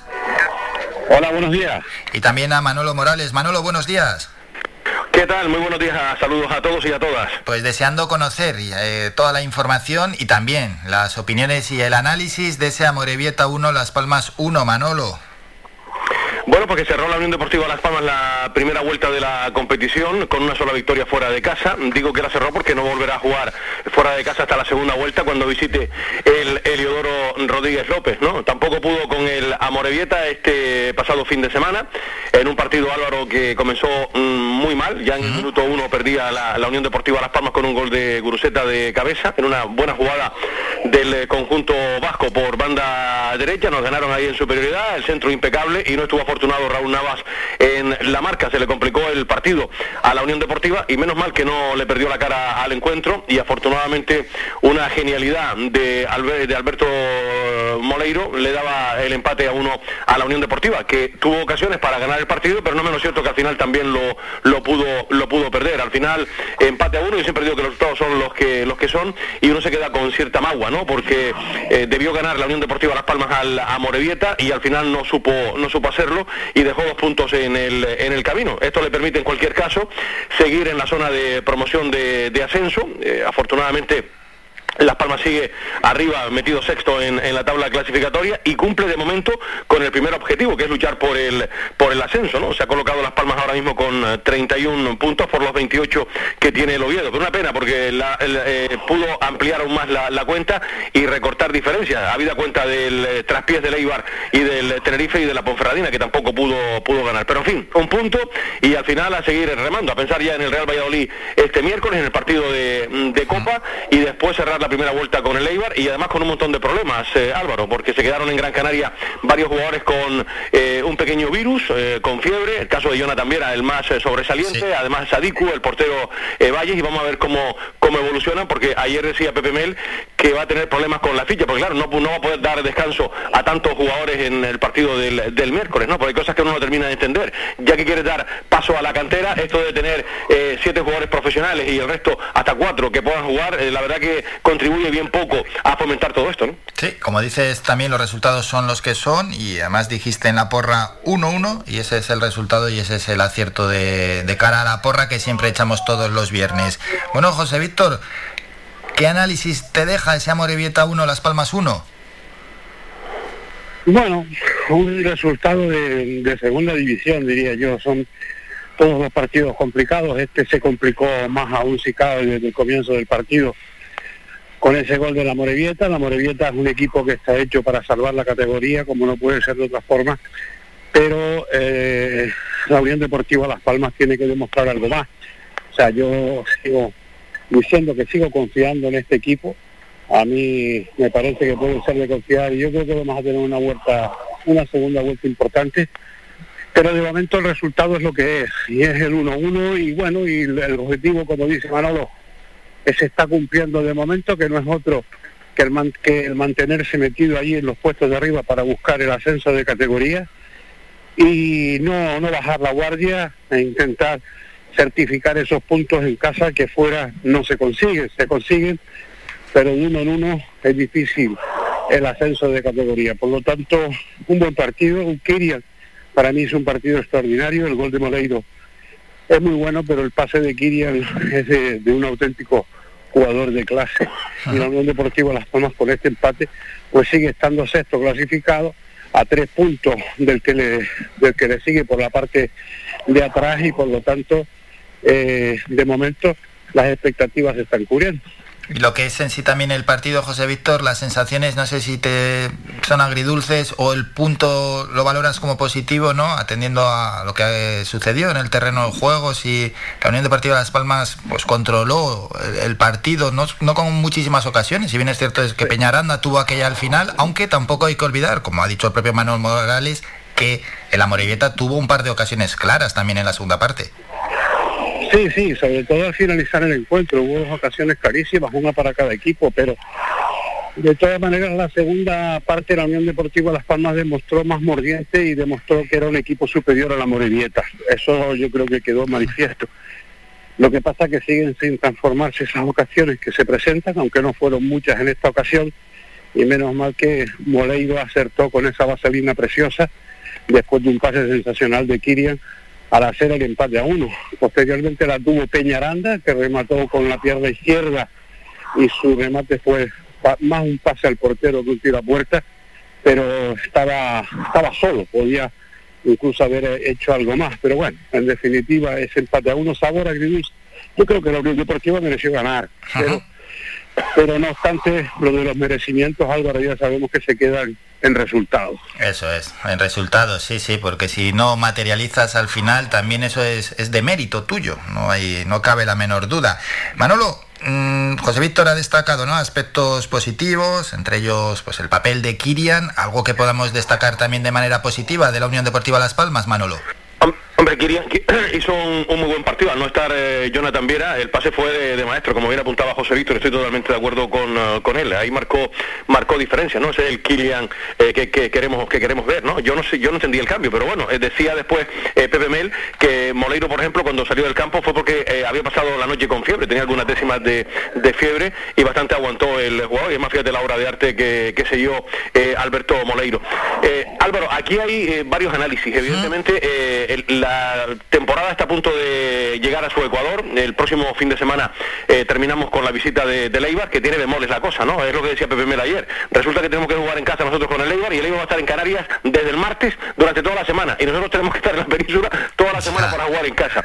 Eh, las cosas del dichoso del dichoso sorteo de, de Copa, ¿no? Eh, queda, queda un partido, vamos a ver si la Unión Deportiva Las Palmas termina la primera vuelta eh, entre los seis primeros, para eso tiene que puntuar, eh, como mínimo puntuar ante el Eibar, eh, habida cuenta de que la diferencia de goles podría sacar Las Palmas siempre y cuando pierda el, último partido y ganen bien Oviedo o Girona, pero simplemente puntuando ante el Eibar terminará la primera vuelta entre los seis primeros. Obviamente hay una cosa clara, se está cumpliendo con el objetivo, las cosas como son. Una cosa es que se crea o se deje de creer, como sabes que hemos comentado en tantas y tantas ocasiones, pero uno tiene que ser realista. Al término de la primera vuelta, determinar así la Unión Deportiva, pues cumple con el primer objetivo, que era luchar por el ascenso. Y de hecho lo está haciendo la Unión Deportiva. Con mejor o con peor fútbol. Esa es la, la realidad incuestionable. Otra cosa, ya podemos entrar en otras profundidades. Eh, si te gusta o no te gusta. A mí el equipo no termina de, convencerme. Yo veo a otros equipos con más hechuras de conjunto eh, que la Unión Deportiva Las Palmas para luchar por el, por el ascenso. Pero eso es una opinión muy particular. Pero en cualquier caso, con lo que está ofreciendo la Unión Deportiva, le da de momento para estar entre los seis primeros. Esto es muy largo porque queda toda una segunda vuelta durísima, porque además nos espera un 2022 ciertamente complicado. Eh, tenemos para cerrar el año eh, a Leibar y después tenemos Tenerife y Almería para empezar el año 2022. Esos tres partidos te van a marcar un poquito dónde, dónde vas a estar, ¿no? Ahí si lo sacas adelante, pues fenomenal, y si no, pues te podrías llevar un susto y salir de, los seis primeros. En cualquier caso, nos espera una segunda vuelta que va a ser fratricida, porque aquí cada partido va a ser una, una final, después todos los equipos se van a jugar algo, está el mercado invernal también, vamos a ver los refuerzos que, pueden llegar, pero vamos, de luego, eh, yo quiero ver otra cosa, ¿no? Y es una pena, porque estos puntos que se pierden y como decía José Víctor, eh, al final eh, te quedas con esa magua, ¿no? Con ese resquemor de lo que lo que pudo haber sido y no fue, pero desde luego que yo quiero ver otra cosa fuera de casa, con una sola victoria no te da. Eh, es que en, casa en cualquier momento puedes tener un traspié y fuera de casa tienes que dar otra imagen, ¿no? Tienes que sacar mejores resultados. Sí, cambiar la inercia también de los últimos partidos, donde si miramos los equipos que están arriba, somos el equipo que menos puntos ha conseguido. Y si miramos para abajo, pues también los del resto de equipos viene con, mejor trayectoria en los últimos encuentros. José Víctor, estaba Manolo Morales no comentando estos 20 encuentros a punto de ya determinar la primera vuelta. ¿Cómo lo valoras? Bueno, eh, en líneas generales, como dice Manolo, es incuestionable que se está cumpliendo el objetivo, pero también es incuestionable que tiene que rendir mucho más la Unión Deportiva Las Palmas. Yo espero una segunda vuelta mucho mejor, mucho mejor por parte de Unión Deportiva Las Palmas y si es mucho mejor significa que estaremos arriba seguro, por lo tanto eso es lo que espero. Yo también he hecho en falta muchísimo, muchísimo, aparte de la falta de gol, la consistencia en el centro del campo y, por ende la zona defensiva. Eh, ¿qué, es lo que ha pasado? Pues lo que ha pasado es que eh, Sergio no está, el Fulu no está, que yo sé, yo creo que son hombres de auténtica contención y esto lo está padeciendo el equipo y Pepe lo sabe, Pepe lo sabe e intenta buscar por todos los medios una respuesta, una respuesta a ello, pero eh, ayer estaba viendo el partido del Valladolid, tiene un hombre en el centro del campo extranjero, no recuerdo el nombre ahora, que mantiene todo el centro del campo del Valladolid, ¿no? Por ejemplo. Y eso es lo que hacía el fútbol últimamente en Unión Deportiva Las Palmas, que mantenía el centro del campo y era muy difícil llegar a la parte de atrás y coger a la defensa desguarnecida. Por lo tanto, yo creo que falta ese hombre, eh, para mí es indispensable la recuperación del fútbol o un hombre similar si no se puede contar con él de cara al mercado invernal. Y esa es la parte que yo más reforzaría ahora mismo de Unión Deportiva Las Palmas. Bueno, pues apunte importantísimo también, sin duda alguna, esa bajada en full y por supuesto la de Sergio con el que ya no contaremos. Resultados, Alcorcón 1, Cartagena 1, el Valladolid 2, Oviedo 1, Leganes 1, Ponferradina 1, Tenerife 1, Lugo 1, de ahí que José Víctor dijera que este es un resultado muy de segunda porque se repite mucho, Eibar 2, Málaga 2, Almería 3, Zaragoza 0, Burgos 2, Fuenlabrada 0, empate 1 entre Ibiza y Girona y por si había pocos empates a 1, Sporting de Gijón 1, Huesca 1. Y hoy a las 8 Mirandés, Real Sociedad B. Manolo, ¿algo que destacar ya de la jornada 20? No, eh, simplemente que, bueno, que, que eh, tropezó en casa después de llevar una racha inmaculada como, como local y al final un buen Málaga.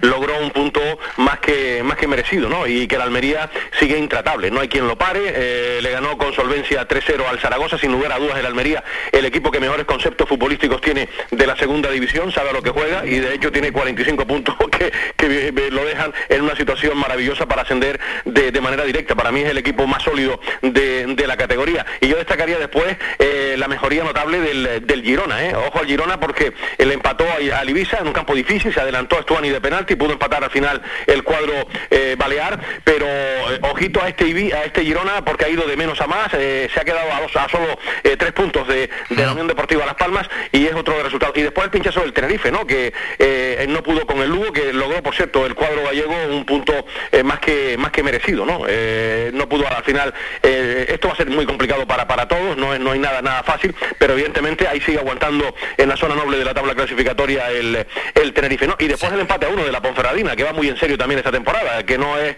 flor de un día. Empató ante el Leganés donde Las Palmas se llevó cuatro, o sea que, y se adelantó Yuri además para, para la Ponferradina y sigue manteniendo además la segunda plaza. Esto es terrible, 36 la Ponferradina, 36 el Eibar y 35 el Tenerife y 34 el Valladolid, casi nada. Así están. Las Palmas. Así están. Y primero el Almería, líder con 45 puntos y no olvidamos que por detrás apretando, como ha dicho Manolo, Oviedo, Girona y Burgos con 28 puntos y detrás el resto. Ojo al equipo burgalés, tres victorias consecutivas que ya lleva. Y por abajo tiene Leganés, asomando ya la cabeza fuera de los puestos de descenso, 22 puntos. Mirandés, 20 puntos, un partido menos. Y cierran la clasificación. Fue en Labrada 19, Amorebieta 18, Real Sociedad B 17 y un partido menos que le va a enfrentar hoy al Mirandés. Y cierra el peor equipo de la categoría, el Alcorcón con 10 puntos. Vamos a Primera División, donde José Víctor, estos resultados, Real Madrid 2, Atlético de Madrid 0, Betis 4, Real Sociedad 0, Osasuna 2, Barça 2, Villarreal 2, Rayo Vallecano 0, Atlético 0, Sevilla 1, Valencia 2, Elche 1, Alavés 1, Getafe 1, Español 4, Levante 3 y Mallorca 0, Celta de Vigo 0. Se cierra la jornada decimoséptima hoy a las 8 de la tarde con el partido que va a enfrentar al Cádiz y al Granada. José Víctor, ¿qué destacarías en Primera División? Bueno, en primera división hay que destacar la marcha del Real Madrid, sin lugar a dudas, que sigue, que sigue cosechando triunfos 2-0, sin hacer un fútbol brillante en esta ocasión, pero sin embargo un fútbol matador, con un hombre como es Karim Benzema, que está haciendo una temporada extraordinaria, y bueno, y el propio Marco Asensio, que hizo el segundo del Real Madrid, y un Atlético de Madrid que no es ni muchísimo menos el de años anteriores y que este año pues no está no está tan fuerte como, como decía, la que se iba a estar. Están hablándose ya de que si la era Simeone se acaba, que si no se acaba. Pero bueno, en fin, esto es uno de los que hay que destacar.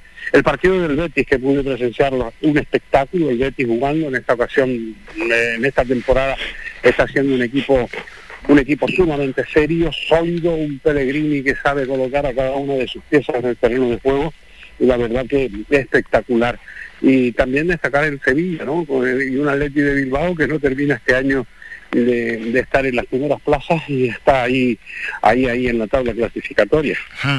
Bueno, yo decir, José Víctor, estuve viendo ese Real Madrid Atlético, me sorprendió para bien, ¿eh? El equipo de Ancelotti, sobre todo en el, en el manejo del balón y cómo supo controlar el partido y un poco de decepción en cuanto al equipo del Cholo Simeone que parece que ha perdido la mordiente de otros años.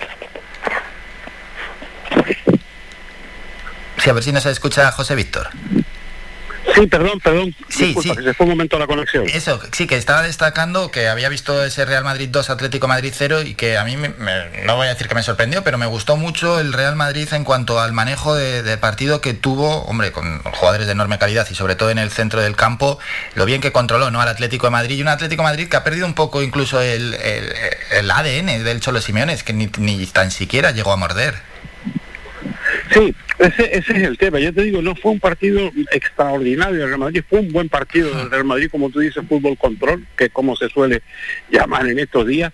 Hizo un fútbol control sobre el Atlético de Madrid y un Atlético de Madrid que ha perdido eso, su ADN, su morder en el terreno de juego. Yo creo que esto, no sé si es el principio de, el principio del final, pero pero de todas maneras, sí, el Atlético de Madrid tiene que buscar cosas nuevas, pero claro, es que está ante un Real Madrid que está pudiendo con todo esta temporada. Por lo tanto, ojo porque no estamos hablando de, un equipo que reacciona y cae, reacciona y cae, sino que está con una firmeza tremenda en la, en la, primera división. Y por otro lado también destacaría ese empate a dos del Barcelona, ¿no? O sea, eh, yo vi un Barcelona otra vez ramplón, Barcelona con dificultades para, para llevar el balón, eh, dificultades para llevarlo arriba, a veces lo tiene, pero no con solvencia ni consistencia. Es un equipo que está pasándolo bastante mal esta temporada y así yo creo que lo saben sus propios jugadores y ahí el desquiciamiento final por ese empate que consiguió el Asuna, para mí merecido en los últimos instantes del partido. Sí, y ese pastel que le dejamos a Manolo Morales, ese Osasuna 2, Barcelona 2, Manolo.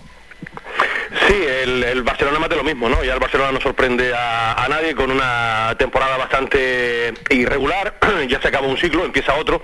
Como bien decía eh, Xavi, el otro día no supo aquilatar la, la ventaja en el, en el, marcador y al final, con merecimiento además, el Osasuna, porque es una bombonera, su estadio, con la ayuda del público, logró empatar empatar a dos, ¿no? Merecido ese ese empate a dos del, los Osasuna. Sí. Y después de primera lo que Pero Manolo, ¿en el Barça qué pasa? Porque parece que solo pujan los, los niños, los chavales, parece que son los los que más ganas le están echando. Sí, eh, sí, es que el capítulo de, lesiones es que el, Barcelona tiene que hacérselo mirar. Es que fíjate ahora eh, las martingalas contables que tiene que hacer el, Barcelona para poder incorporar a nuevos futbolistas con el tema del, tope salarial, ¿no? Después de lo que heredó la porta, ¿no? Porque la, situación económica del, Barcelona eh, es de auténtica UCI, ¿no? Y vamos a ver cómo pueden replantearse todo esto porque el Barcelona necesita un cambio radical, necesita muchas cosas, jugadores que marquen diferencia, aparte de las lesiones que la han castigado y de qué manera. Fíjate lo de Pedri, ¿no? Pedri lleva como dos meses ya en el dique, en el dique, en el dique seco. Él sí, toda esta temporada. Claro, pero desde luego el Barcelona tiene que hacérselo mirar al término de esta temporada, que es una, una planificación profunda, y el Barcelona necesita jugadores que marquen diferencias, cosa que yo no estoy viendo esta temporada. Los ciclos se acaban y me da la impresión que ya el Barcelona está más que enterrado, ¿no? Porque este año me da la impresión que va a vegetar por la primera, por la primera división, ¿no? Estamos viendo a un Real Madrid inconmensurable, por cierto, madre de Dios hermoso, las comparaciones son odiosas. Cuando ves un partido de primera y ves a Las Palmas, bueno, me voy a callar para no ser malo, pero vamos, el partido que hizo Modri en la jornada de, de ayer, vamos, es de, de enmarcarlo. Con los años que tiene Modri, dio un auténtico recital de calidad y de, y de trabajo, ¿no? Eh, pero vamos, ves cualquier partido de primera división y las comparaciones son odiosas y ves algunas cosas de, segunda y mejor no, las comparaciones son odiosas, como se suele decir, querido Álvaro. No quiero ser malo a esta hora de la mañana para empezar la semana. De ahí, de ahí las categorías y bueno, y los sueldos también. Del Real Madrid. sí, el Real Madrid líder, 42 puntos. Segundo es el Sevilla con 34 y un partido menos. Real Betis, ojo a los equipos sevillanos, es tercero con 33 puntos. Cuarto el Atlético Madrid con 29 y un partido menos. Quinto la Real Sociedad con 29 y 17 partidos. El Rayo Vallecano tiene 27. Bajamos hasta la octava posición para ver al Barça con 24 puntos y un partido menos. Cierran la clasificación Getafe con 12, Cádiz con 12 y Levante con 8 puntos que bajarían directamente.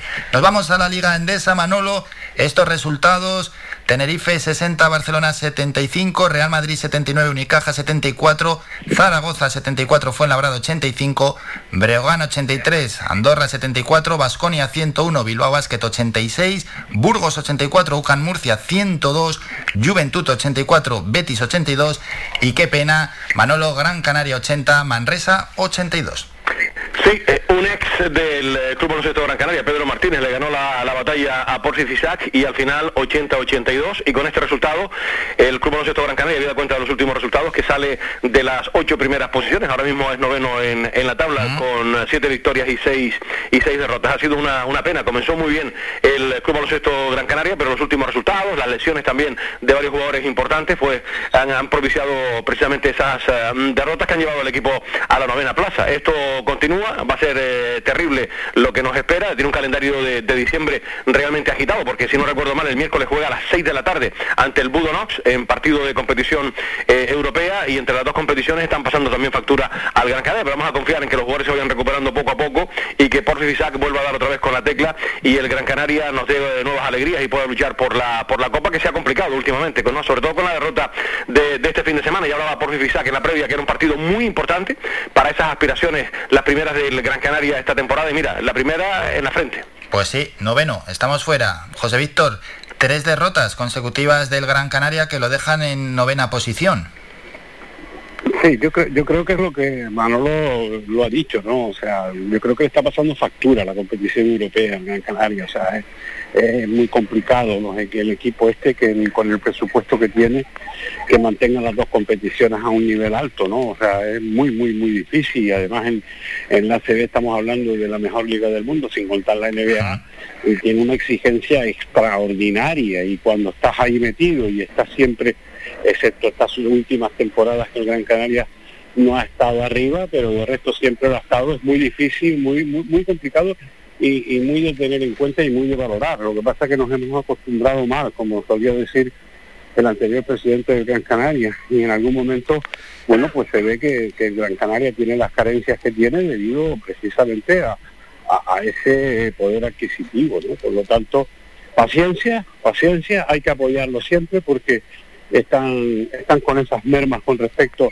al resto de los equipos y por lo tanto a esperar, a esperar que el Gran Canaria seguro que va a dar el do de pecho de aquí al final y esperemos que se pueda meter en la competición copera. Ojalá, ojalá y a ver si vuelven ya pronto a Pusto Albisi, dos de los mejores jugadores y el Gran Canaria retoma el rumbo. Y vamos a despedirnos, Manolo, ¿cómo llega hoy Faikan Deportivo? Pues lógicamente haremos especial atención, perdón, como cada lunes con unos frejerés del partido de la Unión Deportiva, pero repasaremos también el fin de semana. En la segunda división REF no se notió muy bien, salvo el Tamaraceite, que le ganó al Coria, perdió las Palmas Atlético, fue goleado el Panadería Pulido San Mateo, que por cierto ha pedido en sus redes sociales más respeto a la federación porque es un viaje de esto dantesco. Llegaron de madrugada para jugar ante el líder de la competición y al final se llevaron cuatro en su visita a Córdoba, ¿no? 4-0 perdió el Panadería Pulido San Mateo, empató el mensajero en su casa y el San Fernando también empataba cero ante el Cádiz. Después hay que destacar en voleibol, el Guaguas perdió en esta oportunidad, perdía ante Melilla por tres tantos a uno, viaje largo, también llegaban el jueves de madrugada, tienen que viajar el, el viernes después de la competición europea y al final no pudo con el Melilla. Y la que están que se sale son las chicas. Eh, el Club Voleibol Gran Canaria Urbacer, invictas, campeonas de invierno y la mejor primera vuelta de toda su historia. Y encima, esta semana juega competición europea a doble partido en el extranjero. Eso nos ocuparemos también a lo largo de esta semana. Chapó para la temporada de las chicas de Pascual eh, Saurín. De todo esto más o menos, eh, el Taburiente también jugó este fin de semana, jugó también el Molina Sport, pero en fin, de todo eso nos ocupamos a partir de, de las 2 de la tarde y como has hecho tú a lo largo de la mañana, dentro de Faicán Deportivo, que también nos ocupamos de la música, lógicamente hoy nuestro merecido homenaje a Vicente Fernández, ¿no? que lamentablemente nos dejaba en la jornada de ayer domingo y la verdad que los que hemos seguido su música a lo largo de toda la historia y sus grandes canciones, la verdad que nos llevamos un palo grande, 81 años nos dejaba en la jornada de ayer eh, el querido Chente, Dios lo tenga en, en la gloria. ¿no? No puede faltar tampoco en Faicán Deportivo, Vicente Fernández. Manolo, os escuchamos a partir de las 2 de la tarde. Un saludo, que vaya todo bien. Un fortísimo abrazo, saludos cordiales. José Víctor, muchísimas gracias, feliz semana. Un, un abrazo, buenas tardes, buenos días. Somos la mejor información, música y entretenimiento. Las mañanas de Faikán. A gusto escuchar a estos dos expertos en el mundo del deporte. Nos vamos a publicidad a la vuelta. Regresamos con más información, luego escucharemos música y luego llega la sección Ven Mamá de la mano de Cristina Durán.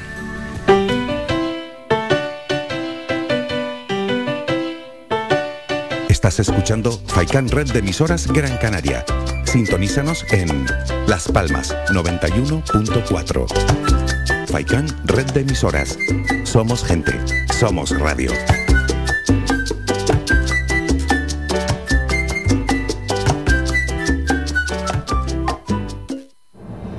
De cada isla, cercana, independiente, comprometida y nuestra. Así es Mírame, televisión de las Islas Canarias. A cualquier hora y para cualquier problema, llegan los coches amarillos. Llega Desatascos Jumbo 928 230265. Desatascos domésticos industriales y de redes ayuntamientos. Vaciado de pozos, achique de agua, aljibes o por lluvias. Tratamiento de legionela. Trabajos en todo tipo de embarcaciones. 638 748 731. Limpiezas de choque y localización de arquetas ocultas. Más de 34 años sin descanso. 24 horas sin excepción. 928 230265. Pioneros en limpieza de estanques y redes heredades de agua. No contrate intermediarios. Llámenos directo y ahorre tiempo y dinero. 638-748-731. ¿Quieres ahorrarte tiempo y molestias en esa mudanza que te trae de cabeza? Descubre lo que Mudanzas Moreno puede hacer por ti. Somos especialistas en mudanzas locales, nacionales e internacionales. Llevamos lo que quieras, donde quieras y de la manera que quieras, con eficacia, seguridad y rapidez. Llámanos al teléfono gratuito 900 104 575 900 104 575 y pide tu presupuesto sin compromiso. Mudanzas Moreno, tu empresa de confianza. Bingo Avenida, Bingo Triana, Bingo Gran París, Bingo La Ciel y Bingo Arucas han reabierto ya sus puertas con mayores premios y primas especiales. Vuelven con medidas de seguridad e higiene contra el COVID-19. Disponemos de aparcamiento vigilado y servicio de cafetería para nuestros clientes. Vende Bilingo y prueba suerte. Te esperamos. Juega de forma responsable. El abuso puede provocar ludopatía. Prohibido a menores de 18 años. Restaurante Mi Niño abre sus puertas de lunes a viernes de las 7 de la mañana a 6 de la tarde. Le ofrecemos desayunos, menús variados caseros a precios asequibles. Disponemos además amplios salones para cualquier tipo de celebraciones. Infórmate o haga su reserva al 928 700602. Restaurante Mi Niño. Visítanos, estamos en la calle Los Peregrinos, Polino Industrial, El Goro Telde. Parking gratuito y falsi conexión con la autopista Gran Canaria 1. Te esperamos en el restaurante Mi Niño.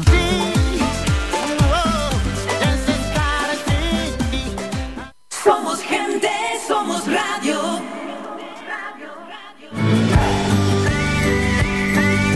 Escuchas Las Mañanas de Faicán con Álvaro Fernández.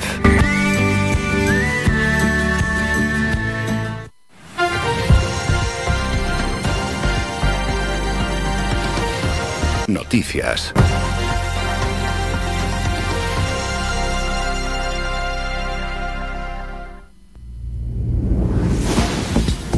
Vamos con unos apuntes informativos. Confinados por mala calidad del aire en los llanos, el paso Itazacorte a las 8 de la mañana se ha superado el nivel de 750 microgramos por metro cúbico horario de dióxido de azufre en la estación de El Paso. Por tanto, la Dirección General de Seguridad y Emergencias del Gobierno de Canarias ha declarado hoy el confinamiento de la población en los llanos de Aridane, El Paso y Tazacorte en La Palma, porque la calidad del aire es extremadamente desfavorable debido a la superación del umbral de dióxido de azufre. A las 8 de la mañana se ha superado el nivel de 750 microgramos por metro cúbico horario de dióxido de azufre en la estación de El Paso. Está asociada, lógicamente, a las emisiones derivadas de la actividad volcánica. Y hay que destacar que un equipo del Instituto Volcanológico de Canarias, es decir, del Involcán y de la Guardia Civil, tuvo que abandonar la zona de la erupción de La Palma donde tomaba datos del volcán al dispararse las alarmas de su sistema de detención de gases que indicaban una situación potencialmente letal. En un vídeo grabado por la Guardia Civil y difundido este fin de semana por el gobierno canario se observa a dos científicos de Involcán y a un agente tomando datos de la erupción en un punto situado dentro de la zona de exclusión protegidos por máscaras antiguas. Y terminamos recordando, Gran Canaria y Tenerife han subido, suben hoy a nivel 2 y todo ello después de los datos de ayer donde en las islas han registrado 556 nuevos casos de COVID-19 en las últimas 24 horas. Por islas, Tenerife suma 273, Gran Canaria 197 casos, Fuerteventura 61, Lanzarote 21 y La Palma 4 nuevos casos. El resto de islas no suma positivos por COVID-19. 6.876 casos están activos, de los cuales 46 están ingresados en UCI y 238 permanecen hospitalizados. Asimismo, en las últimas horas se ha notificado el fallecimiento de tres personas en el archipiélago. La incidencia acumulada a 7 días en Canarias se sitúa en 134 casos por cada 100.000 habitantes y a 14 días en los 254 casos por 100.000 habitantes. Hasta aquí la información más cercana. Visita nuestra página web www.radiofaikan.com y descubre las últimas noticias, entrevistas y novedades de nuestros programas, así como volver a escuchar tus programas favoritos en repetición. www.radiofaikan.com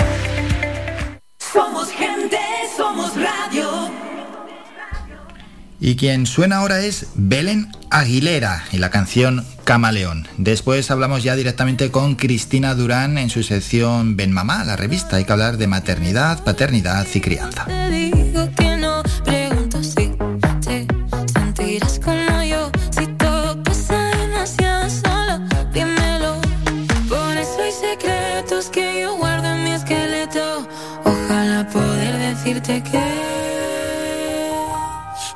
Camaleón. Cambio como las luces de neón. Camuflo lo que siento con el ron. Soy suave y afilada, ese es mi don. Vas a perder la razón. Soy un camaleón. Soy un camaleón. Al final me convertí en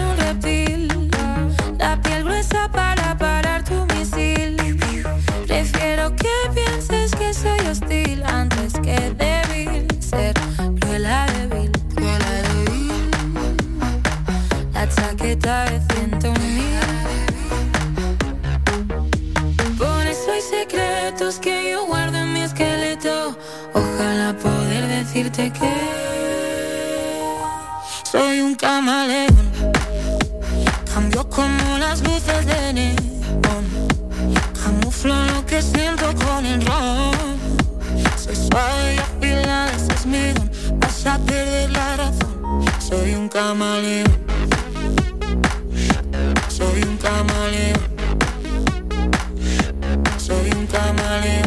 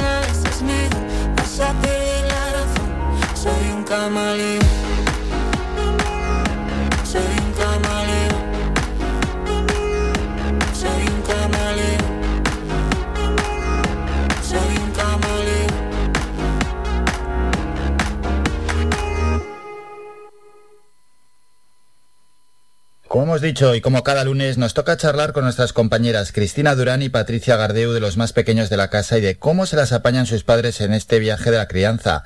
Cristina, buenos días. Buenos días, Álvaro.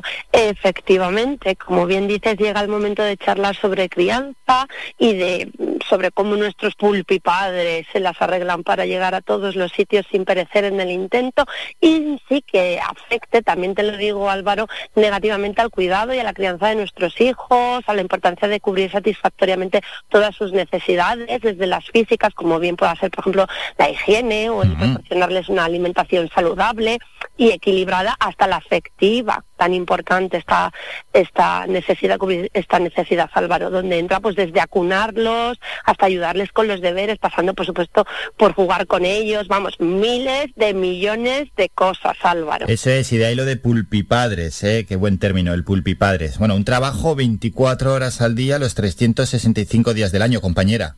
Y tanto que sí, Álvaro. Trabajo a tiempo completo sin días de descanso. Una ardua tarea, sin duda, y en la que nuestros pulpipadres les sobran los motivos para volverse locos. Aunque la pregunta sería, con todo este sinfín de tareas, ¿qué herramientas necesitamos? Sí o sí, los pulpipadres, Álvaro, te pregunto, para que logremos ser eficientes y efectivos. Buah, pues estar mentalizado, tenacidad, paciencia tal vez. Paciencia, paciencia, vamos, eso es seguro, además bastante, Álvaro, vale, te la compro, te compro la tenacidad, te compro la paciencia y ¿qué más crees que necesitamos? Pues eh, la verdad es que no, no sé muy bien, una cartera con un buen fondo, no sé, mm, un montón de cosas, porque ahí está lo de pulpipadres, así que todo en general, vamos. Hombre, Álvaro, pues muy desencaminado no vas. Paciencia, una buena cartera y yo ya añadiría también capacidad de organización, lo que vendría a ser la base de la conciliación, tema estrella, ya lo sabes en mi mamá. Y del que volvimos a hablar una vez más la semana pasada, de la mano de la técnico de integración social, Ana León Anaya, quien nos revelaba que haya eso de organizarse, Álvaro le ha llevado tres embarazos. Uh, yo aprendí a organizarme ahora con tres, ¿eh? que con dos tampoco sabía organizarme yo muy bien. Pues mira, nos repartimos las tareas. Mm, Yo como estoy dándole el pecho a la chica y la teta la tiene la madre, no hay más remedio que tenga el bebé la madre. Eso es así. El bibi es más fácil porque, bueno, si no está el papá, está el abuelo, está la abuela o siempre hay alguien que se lo pueda dar.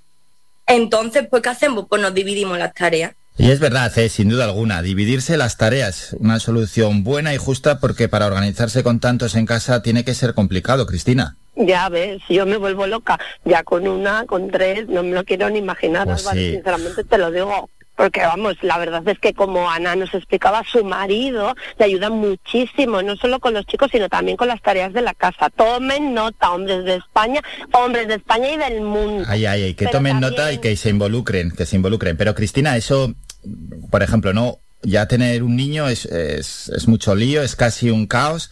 Pero eso que dicen, bueno, ya que tengo uno, lo mismo me da tener dos, tres o no. Aquí el tener más implica también más y más caos.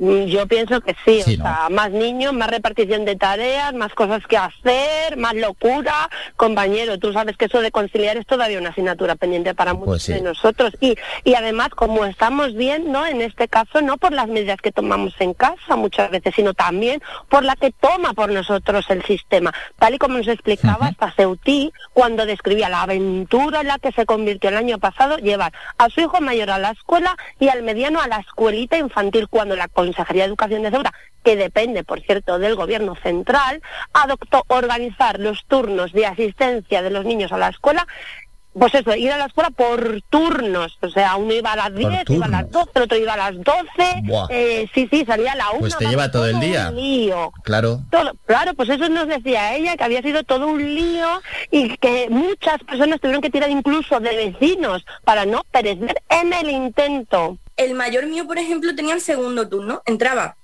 a las 12 de la mañana y salía a las 3 de la tarde. Entonces, el, otro chiquitito entraba a las 9 de la mañana y salía a las una y media o 2 de la tarde. Y eso era un no parar, porque desde que dejaba a uno, subía, eh, estaba en casa, tenía que volver a bajar al otro al cole, me iba después por el otro a la. Nada, es que es un lío, es que tienes que estar todo el rato pendiente, Cristina, es que así es una locura.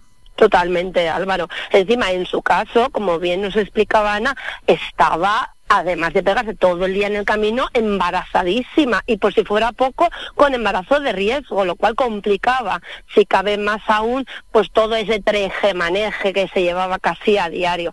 Pero bueno, cuando hablamos de conciliación como asignatura pendiente en España, nos referimos a mucho más, también te lo digo Álvaro. Por ejemplo, ahora se ha aprobado el presupuesto de 2022, el cual incluye el plan corresponsabilidades, que es estupendo, pero que este plan se centra mm, básicamente en crear más plazas en guarderías para que padres puedan dejar a sus hijos de entre 0 y 3 años y se puedan reincorporar al trabajo. Y ya está, ¿sabes? Pero ¿y dónde queda el plan de conciliar para que los padres puedan pasar más tiempo con sus hijos? Ampliando, por ejemplo, vamos a decir, la baja de maternidad, porque tal y como nos explicaba Ana, existe una contradicción entre lo que recomienda la Organización Mundial de la Salud con esos seis meses de lactancia exclusiva y lo que marca el sistema con bajas de cuatro meses. ¿Cómo hace una madre que le da el pecho a su hijo para en cuatro meses, que es un bebé súper pequeñito y que la demanda a muchísimas horas, se va a trabajar? Porque lo que es darle el pecho no solamente consiste en le doy de comer, solamente es alimentarlo. Entonces, el tema de la conciliación con el trabajo, en ese tema, sobre todo las madres, porque los padres, bueno, pues no llevan la teta ellos, no la llevamos nosotras. Mm, lo veo súper complicado, súper complicado. Y yo ahora que voy a empezar a trabajar, la verdad que es que no sé, no sé, me estoy haciendo mi banco de leche, porque de momento se la dejo a mi madre hasta que empiece este mes que viene la guardia, porque la tengo que meter en, la guardia. Banco de leche y a tirar de guarderías, Cristina. Bueno, la verdad es que el, tema de las bajas de maternidad siempre se está comentando, se debate, ¿no? Está en el ojo del huracán y es cierto que, que se ha ampliado la baja, en este caso, de paternidad, pero claro, lo que a veces comentáis, la lactancia materna, y como bien dice nuestra protagonista, Pues sí, Álvaro, como bien dice Ana, nuestra protagonista, la teta la lleva la madre. Sí. Y es que es la verdad, es que es la verdad. así. Si quieres seguir con esto, sí, si, si ya quieres seguir con ese tipo de lactancia y te tienes que reincorporar al trabajo, pues hacer banco de leche, como nos comentaba nuestra protagonista. Y te diré, Álvaro, que eso del banco de leche a todas las mujeres no les sirve, porque eh, no siempre sale mm, algo de ahí. Ya, No ya, ya, hay sí, algo sí, sí. que guardar, ese ya es otro asunto. Después te diré, Álvaro, que nos extrañamos de que la pirámide esté invertida y de que para el 2052, que si lo piensas está a la vuelta de la esquina, se estime que casi el 40%, ojo, el casi el 40% de la población sobrepasará los 64 años, según datos ofrecidos por el Instituto Nacional de Estadística, casi nada. Pues sí, y puede hacer que el sistema, según está planteado hoy, sea insostenible. Es que el 40% de la población por encima de esa edad son datos mm, devastadores. Pues sí, Álvaro, te diría que es el 37% para ser más exactos, aunque también te digo que no me extrañaría que las estimaciones fueran a peor, porque te diré que según revela también el Instituto Nacional de Estadística, en el año 2020 hubo un descenso del 4.03 en la media de hijos por mujer en España, Sí. situando la cifra Sí, sí. en 1,19 hijos por mujer en nuestro país. Siempre hemos sido de las más bajas del mundo en cuanto a la tasa de natalidad y cuando parece que no puede bajar, pues sigue y sigue bajando. Bueno, es una bajada realmente significativa y lo que puede ser un problema a corto, medio, bueno, y, y a largo plazo siendo alguna para nuestro país. Bueno, datos más que interesantes y nos vamos a ir.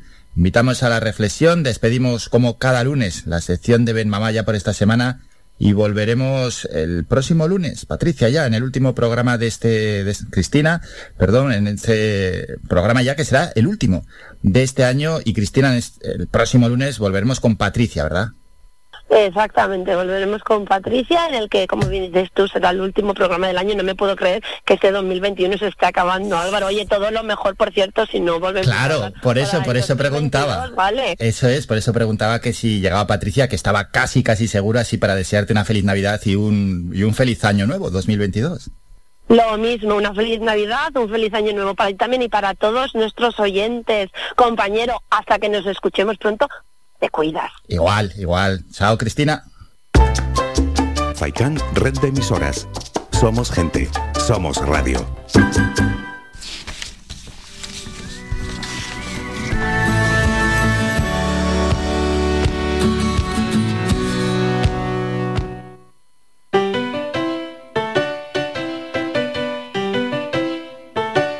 Estás escuchando Faikan Red de Emisoras Gran Canaria. Sintonízanos en Las Palmas 91.4. Faikan Red de Emisoras. Somos gente, somos radio.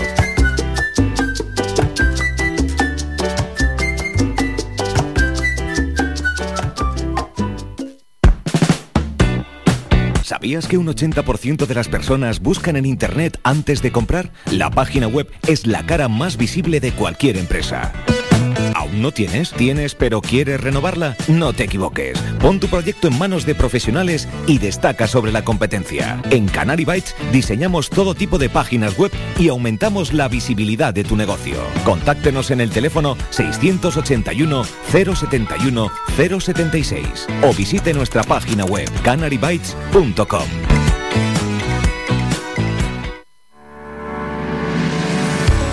Para cuidar de tu salud y de tu bienestar, elige Ortopedia Mejorando Telde. Realizamos estudio biomecánico de la pisada, plantillas ortopédicas y deportivas, fisioterapia, rehabilitación de suelo pélvico, alquiler de sillas, grúas, andadores y camas, asesoramiento en tienda de todo tipo de productos ortopédicos, prótesis y órtesis. Tenemos taller propio y servicio de transporte. Estamos en la calle Pitágoras número 16, El Calero, Telde, frente al Centro de Salud El Calero, abiertos de lunes a viernes de 8 y media de la mañana a 8 de la tarde sin cerrar al mediodía. Contáctanos en los teléfonos 928 09 3098 y 618 24 24 92 y visita nuestra página web mejorandoortopedia.com. Ven a conocernos y con el código Mejorando Telde tendrás un 20% de descuento en todos nuestros servicios. Jingle bells, jingle bells, La caja fría, más que nunca contigo esta Navidad. Langostinos número 3 a 6,25 euros el kilo. Salmón ahumado noruego a 21,90 euros el kilo. Solomillo congelado uruguayo a 14,95 euros el kilo. Estamos ubicados en Las Palmas de Gran Canaria, en la carretera general del norte, urbanización Divina Pastora y en Telde, en el Polígono Industrial El Goro, calle Josefina Mayor. Esta Navidad todo un mundo de congelados te espera en la caja fría. La caja fría te desea una feliz Navidad y próspero año nuevo. Somos gente, somos radio.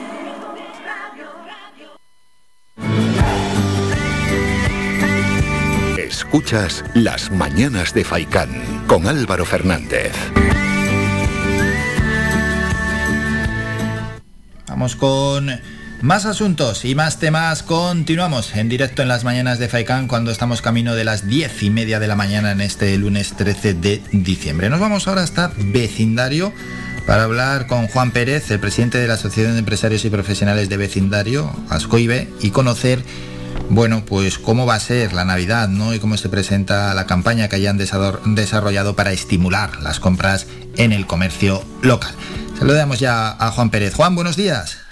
Eh, buenos días. ¿Qué tal? ¿Cómo va todo?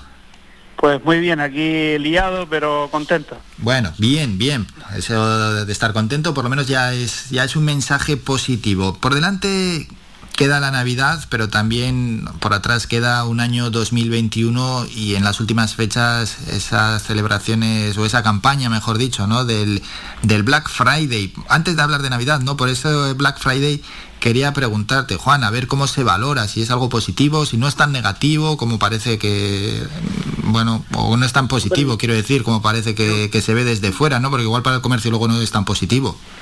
El Black Friday yo creo que quien más le beneficia es- son a las multinacionales, ¿no? Y yo creo que el comercio local pues cada vez sí que se nota que, que realmente hacen más ventas en esa fecha y, y por eso hay que estar siempre atento a todas estas corrientes que vienen de eh, que vienen que implantan las multinacionales para, para estar en- eh, pa- para ir al carro, ¿no? Pero bueno, sí es verdad que eh, cada cada año la facturación eh, pues va subiendo con respecto a otros años. ¿no? Vamos, que el comercio pequeño, ¿no? El comercio minorista, el comercio local, más o menos se ve un poquito obligado a celebrar el Black Friday.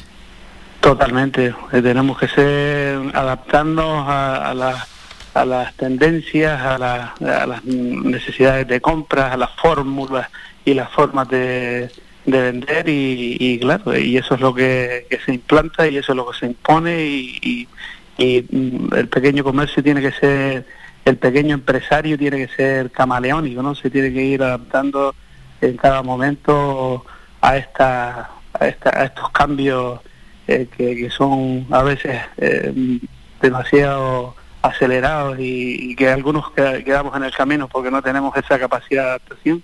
Pero bueno, eh, nuestro comercio en nuestra zona se caracteriza por ser gente luchadora, trabajadora y, y que, y que afrontan pues con valentía y con tesón y, y haciendo su marketing adecuado para intentar ser.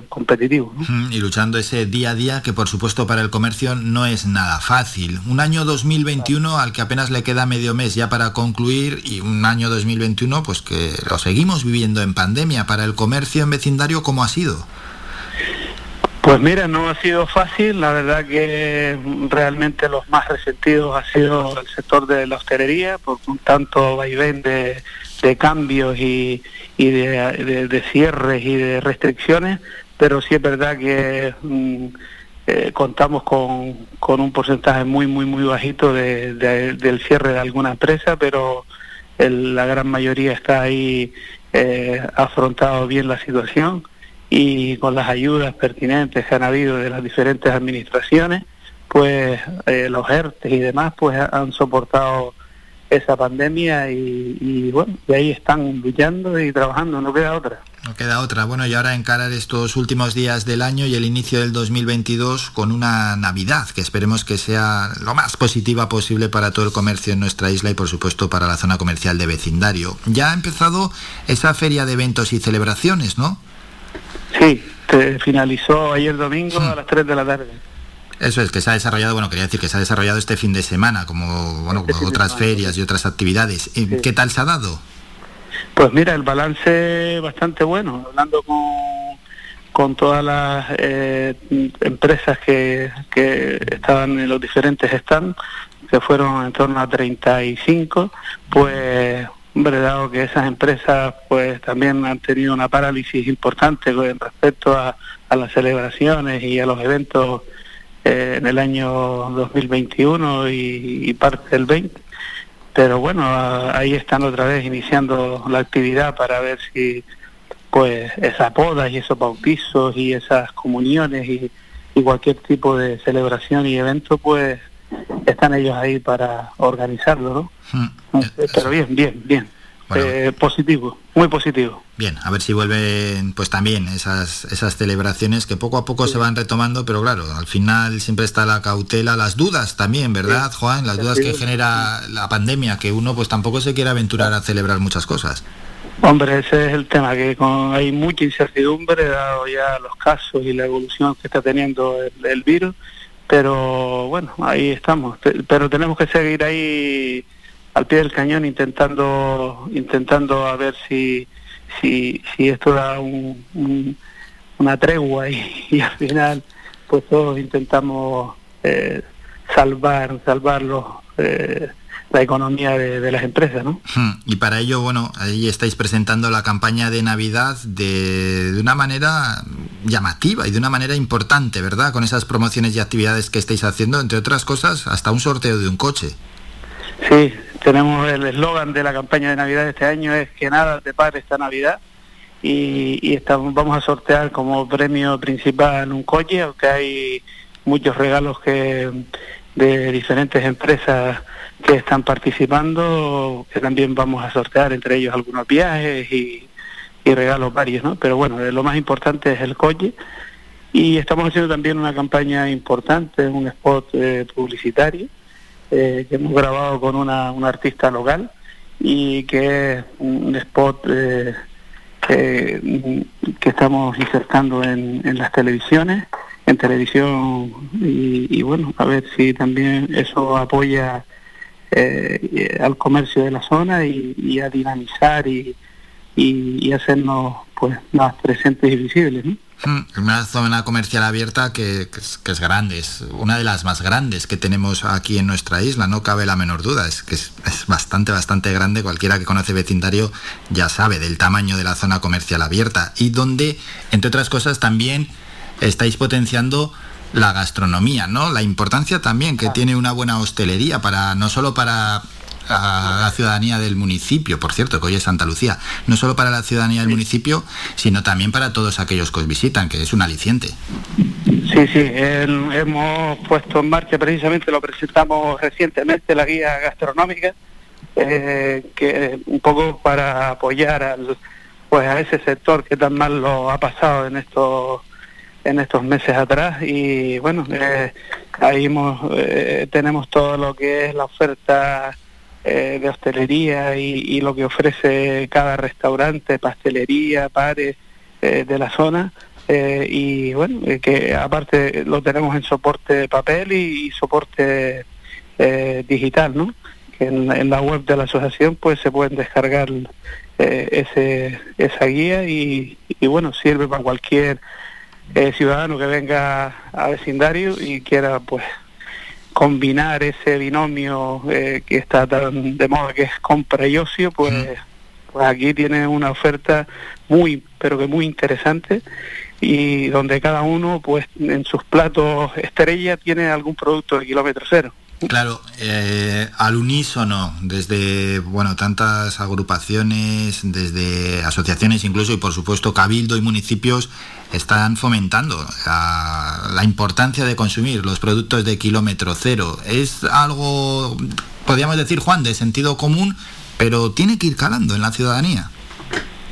Sí, totalmente. Y yo creo que eso es, eh, la ciudadanía tiene que entender que el producto de kilómetro cero es también un apoyo eh, importante a todo lo que es el sector primario, ¿no? Lo que es el, el ganadería y, es- y el sector agrícola y creo que eso hay que ponerlo en valor porque de esa manera pues también eh, hacemos un, todo es más sostenible y, y, creo que es, un, es una manera de, de estar eh, eh, estar que haya esa conexión ¿no? con el sector primario y los que al final somos los que eh, comercializamos los productos, ¿no? Sí, y en cuanto a las previsiones de venta, hombre, no es fácil tampoco hacer una previsión de venta de cara a los próximos días de si va a ser mejor o peor que en el año 2020, pero bueno, igual sí que se puede palpar, ¿no? Cuál es el sentir de la, de la ciudadanía, de los clientes, de los comerciantes, si hay un poquito al menos más alegría que en el año 2020 o la cosa continúa parecida. por, por, supuesto, por supuesto, hay muchísima más alegría y ya eso lo hemos registrado en los, en los primeros días del mes de diciembre y claro, hay que tener en cuenta que nosotros somos una ciudad dormitorio de la zona turística, ¿no? Y, y, claro, al haber más empleo y que la gente está más activa eh, en el tema laboral, pues eso al final redunda en, en las ventas, ¿no? Y en, en el comercio. Entonces, por supuesto que vamos a tener una, una campaña de Navidad muchísimo mejor que la del año pasado. Mm, bueno, bien, bien, positivo. Y en cuanto, hombre, seguimos en pandemia, ¿no? Pero quizás los momentos más duros de la pandemia para lo que es el comercio ya ha pasado. No sé si se ha llevado por delante muchos comercios en vecindario. Pues, pues mira, no. Eh, la verdad, como te dije inicialmente, no. El, el, eh, son muy poquitos, muy poquitos y más o menos todos han resistido con las ayudas pero casos muy muy contados, ¿no? Eh, que, realmente, hombre, los que están abiertos están tocados, pero pero están ahí, están ahí aguantando el tirón. Bien, bien, bien, sí, sí, sí, sí. Bueno, es que hay que concienciar a la ciudadanía, pues que tener un comercio cada día es más complicado y las dificultades para llevarlo hacia adelante son, son bastantes. Por ejemplo, dificultades y adversidades no lo vamos a ignorar, porque una zona comercial abierta, uno de sus grandes rivales son los centros comerciales. Sí, eh, hombre, eh, Santa, Lucía, lo que es vecindario, todo el, comercio eh, la zona comercial a, cielo abierto, tenemos un potencial increíble, tenemos zonas de aparcamiento aledañas a lo que es la zona comercial, la, la, arteria principal que es la, la avenida de Canarias y las calles adyacentes, y bueno, hay un Ahí ofrecemos todo tipo de, negocios y, donde la gente puede cubrir perfectamente todas sus necesidades de compra y aparte pues esa oferta gastro, de, gastronomía que tenemos en el municipio que es muy amplia. Entonces, mm, eh, la verdad es que, eh, hombre, están los centros comerciales eh, y las multinacionales, pero creo que cada vez la gente prefiere sitios abiertos y zonas de esparcimiento y zonas pues que, sean amables, libres de humo y donde la gente pueda pasear libremente. ¿no? Hmm. la oferta, la oferta de los centros comerciales siempre es la misma, ¿no? Una oferta muy industrializada y bueno, y aquí tenemos a nuestros empresarios que aparte de lo que ofrecen, el servicio que dan y esa, ese trato de cercanía con, con los clientes, pues es un, es un valor añadido que tenemos en la zona. Así es, así es, así es, sin duda alguna. Una municipio sin zona comercial, pues eh, sin zona comercial abierta en este caso al final, es como un municipio sin vida. Y otro de, bueno, aunque sí que, el, bueno, vamos a ser ingenuos tampoco, ¿no? El comercio se puede beneficiar del comercio digital, del comercio electrónico, porque muchas veces dicen, no, pues que, que implante una página web, que haga un e-commerce, que venda Sí, pero es también otro de los grandes rivales y de las adversidades a las que yo creo, al menos, a las que se enfrenta el comercio minorista, el comercio electrónico, porque tampoco vamos a ignorar que las grandes multinacionales, las grandes empresas también lo tienen más fácil en, el formato digital. Sí, totalmente. Hombre, nuestras empresas se van adaptando poco a poco y, y cada vez pues tienen pues tienen sus páginas web y tienen sus posibilidades de, vender en, eh, por la red, pero, pero que al final, claro que vamos un poco retrasados con respecto a esa demanda. Pero bueno, la gente también, yo creo que hay un porcentaje muy importante de la población que no compra por, por internet, sino que al final quiere ver el producto y quiere palparlo y, disfrutan también. Pero lo malo es el que, el que va a una tienda, ve el producto, lo palpa, dice adiós y se va rápidamente a buscarlo en internet. ¿eh? Sí, hombre, eh, esperemos que eso sean los menos, ¿no? Ojalá. Pero yo yo creo que la gente valora mucho también el, el servicio, ¿no? El servicio y, no sé, y hay gente que disfruta también saliendo y, comprando y, y, no sé, y paseando, ¿no? Porque al final nuestra zona comercial, pues, eh, la que la caracteriza precisamente por, por ser un paseo un paseo amplio en una zona pues muy eh, libre de humo, donde hay parques infantiles donde puedes dejar a los niños jugando mientras te tomas un café y haces tus compras.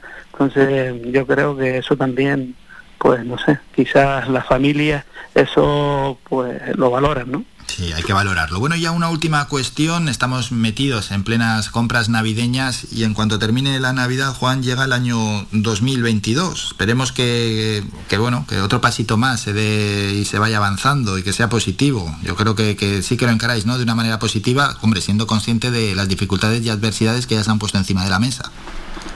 Hombre, nosotros siempre estamos atentos a todo lo que va aconteciendo e intentando pues buscar alternativas de dinamización del comercio local e intentando pues eh, que los empresarios estar cerca de ellos y cualquier eh, tema relacionado con esta incertidumbre que estamos viviendo pues ayudarles eh, ir de la mano. Y bueno siempre hemos dicho que la asociación es la casa del empresario del municipio y las relaciones con la institución local son buenas y estamos pues siempre buscando alternativas para que para buscarle soluciones a cualquier incidencia o problema que, que le surja ¿no? y siempre abierto también a nuevos emprendedores por supuesto que vienen por la zona pues buscando implantarse y nosotros encantados porque aquí eh, nuestro municipio tiene un potencial increíble con respecto a desarrollar cualquier actividad empresarial ¿no? Y ojalá tengan el mayor de los éxitos. Y con eso nos vamos a quedar. Hemos hablado con Juan Pérez, el presidente de la Asociación de Empresarios y Profesionales de Vecindario. Juan, muchas gracias por estos minutos. que vaya todo bien y seguimos en contacto. Muchas gracias a ustedes, un placer, a seguir bien. Somos la mejor información, música y entretenimiento. Las mañanas de Faikán.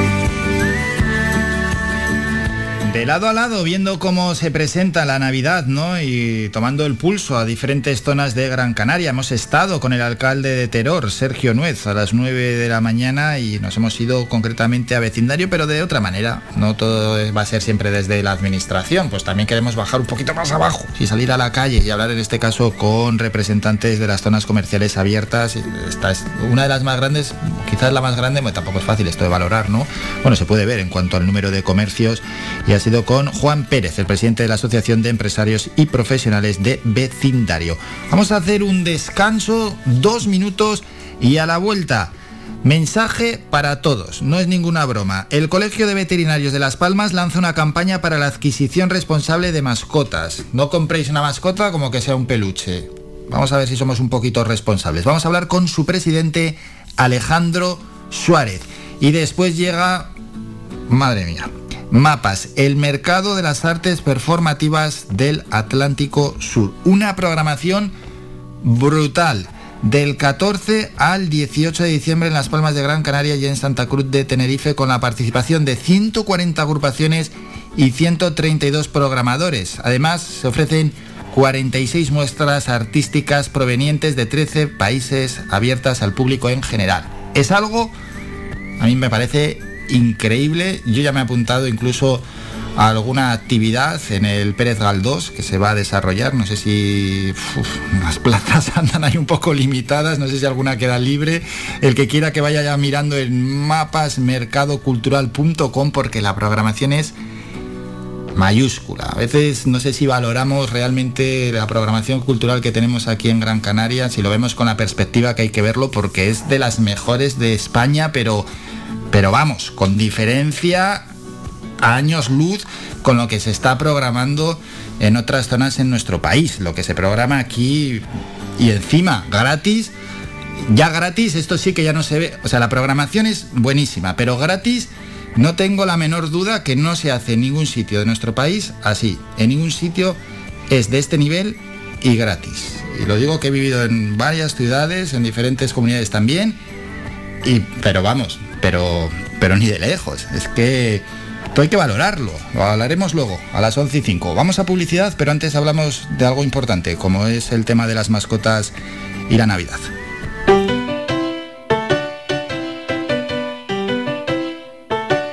Estás escuchando Faikan Red de emisoras Gran Canaria.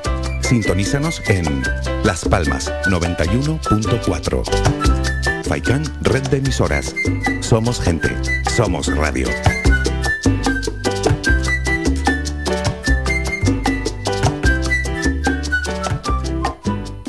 Jingle bells, jingle bells, jingle all the way. La caja fría, más que nunca contigo esta Navidad. Langostinos número 3 a 6,25 euros el kilo. Salmón ahumado noruego a 21,90 euros el kilo. Solomillo congelado uruguayo a 14,95 euros el kilo. Estamos ubicados en Las Palmas de Gran Canaria, en la Carretera General del Norte, Urbanización Divina Pastora y en Telde, en el Polígono Industrial El Goro, calle Josefina Mayor. Esta Navidad, todo un mundo de congelados te espera en la caja fría. La caja fría te desea una feliz Navidad y próspero año nuevo. ¿Sabías que un 80% de las personas buscan en Internet antes de comprar? La página web es la cara más visible de cualquier empresa. ¿Aún no tienes? ¿Tienes pero quieres renovarla? No te equivoques. Pon tu proyecto en manos de profesionales y destaca sobre la competencia. En Canary Bytes diseñamos todo tipo de páginas web y aumentamos la visibilidad de tu negocio. Contáctenos en el teléfono 681 071 076 o visite nuestra página web canarybytes.com.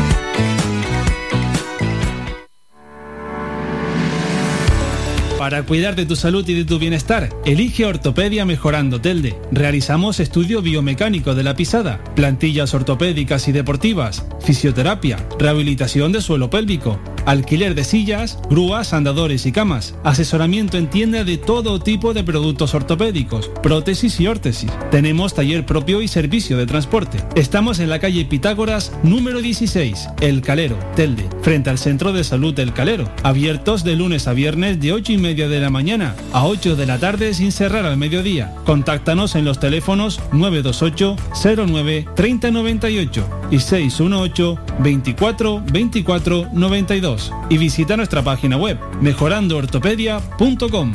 Ven a conocernos y con el código Mejorando Telde tendrás un 20% de descuento en todos nuestros servicios.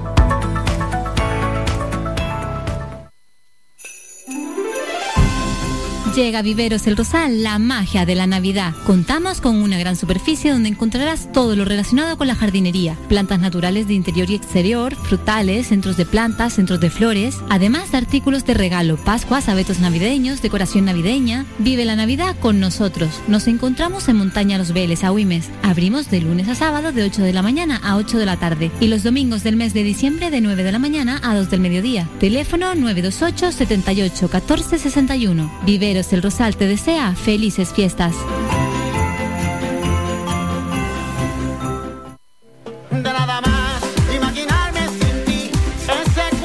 Restaurante Mi Niño abre sus puertas de lunes a viernes de las 7 de la mañana a 6 de la tarde. Le ofrecemos desayunos, menús variados caseros a precios asequibles. Disponemos además amplios salones para cualquier tipo de celebraciones. Infórmate o haga su reserva al 928 700602.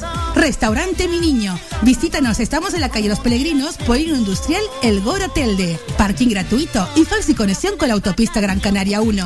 Te esperamos en el restaurante Mi Niño.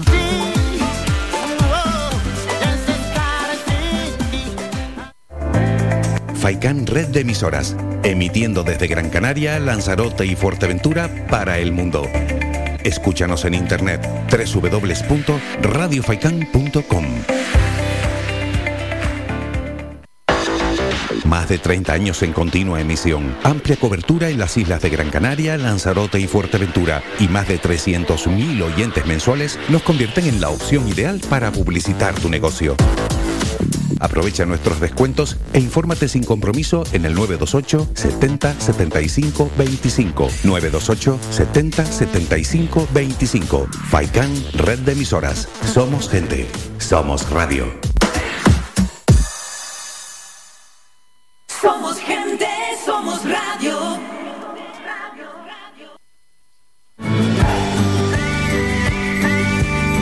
Escuchas Las Mañanas de Faicán con Álvaro Fernández.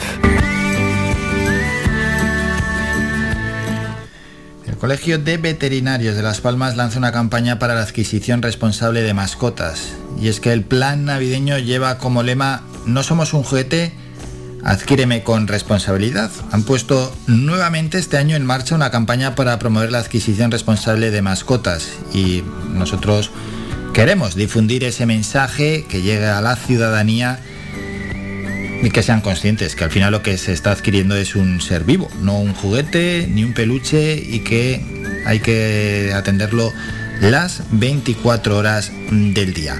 Vamos a hablar en unos minutos con el Colegio de Veterinarios para que nos atiendan y nos hablen de los objetivos de esta campaña, de este plan navideño que lleva como lema No somos un juguete, adquiéreme con responsabilidad ver si con el paso de los años la ciudadanía se ha concienciado.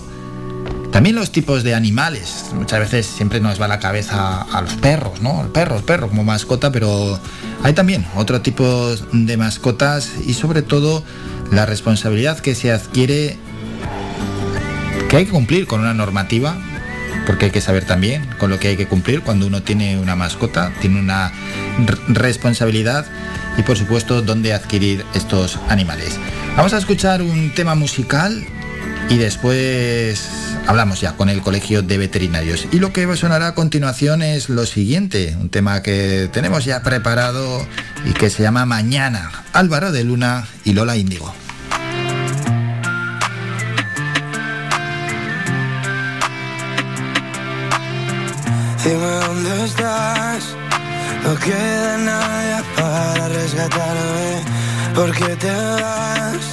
El mundo a mí también se me hace grande.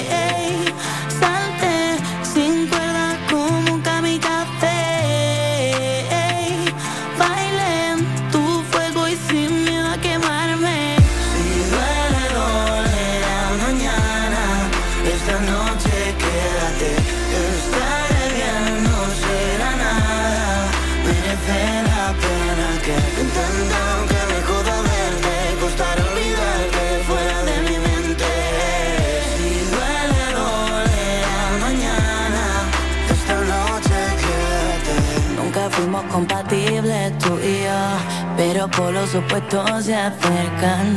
Niño de la luna, yo que fui tu sol, me dejaste sola en mi planeta. Sabes que yo soy un desastre, que soy peor novio que amante. Dos tatuados en la piel. Eh, salte sin cuerdas con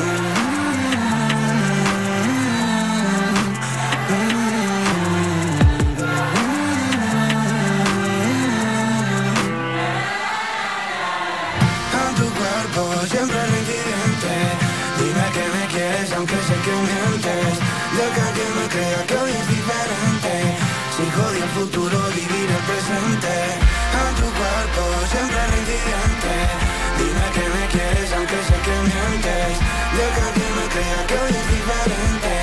Si jodí el futuro, vivir el presente. Alvarito era un Si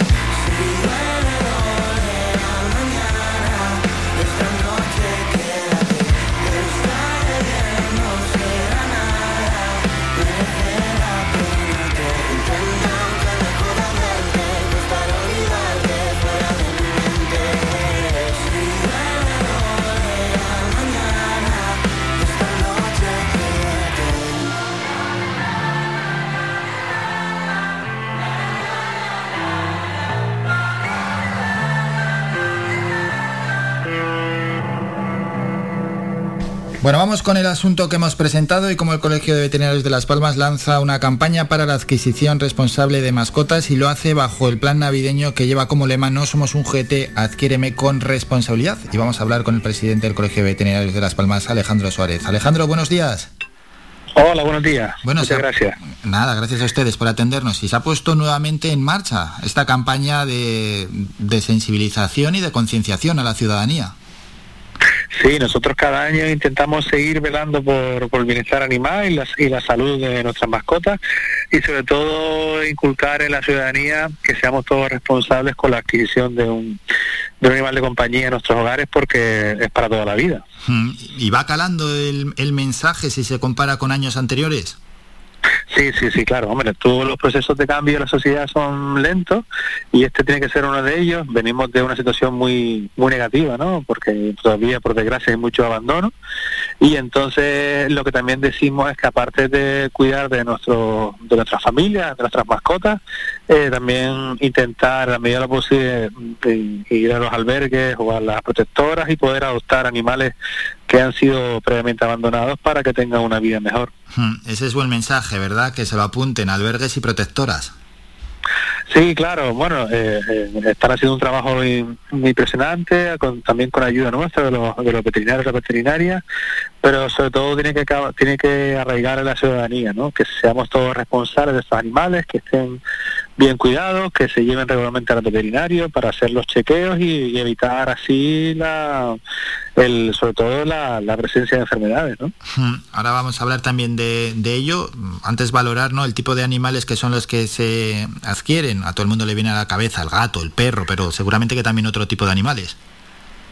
Claro, hombre, sí que es verdad que eh, la dificultad aumenta con respecto a si ya dejan de ser animales domésticos, si son animales exóticos de nueva compañía, como se suele decir, que son serpientes y arañas o cosas así más raras, entre comillas, pues la dificultad aumenta muchísimo. Entonces los, los veterinarios también tenemos que estar ahí para apoyar a la persona que lo tenga, pero sobre todo inculcarle que ese animal no se puede después abandonar o regalar, que tiene que ser un compromiso de, por vida.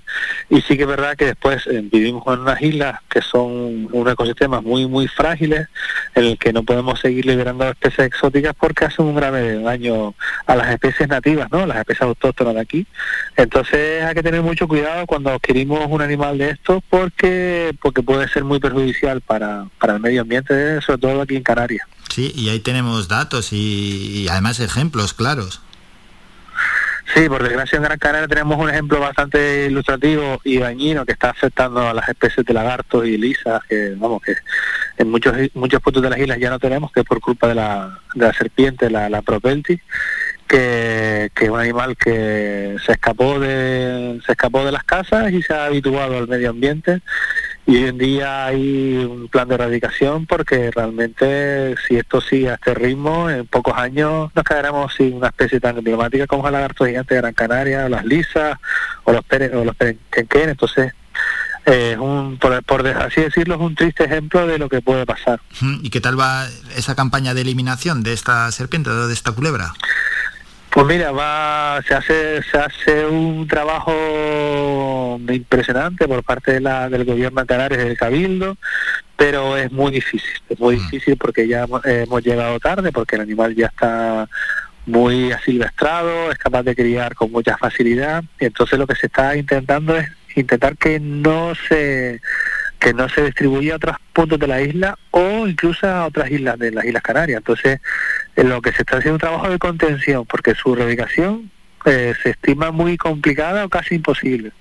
Bueno, y continuando con el tema de la adquisición responsable de mascotas, al final adquirir una mascota, vamos a poner un caso concreto, ¿no? un perro, un gato, por ejemplo, es que es una responsabilidad más grande de lo que puede parecer, porque tienes que estar pendiente de las 24 horas del día, todos los días, al final tienes que estar con él, y tienes que saber, tienes que ver un poco cuál es tu agenda, si te desplazas, si no te desplazas, cuántos días estás en casa, porque es un ser vivo.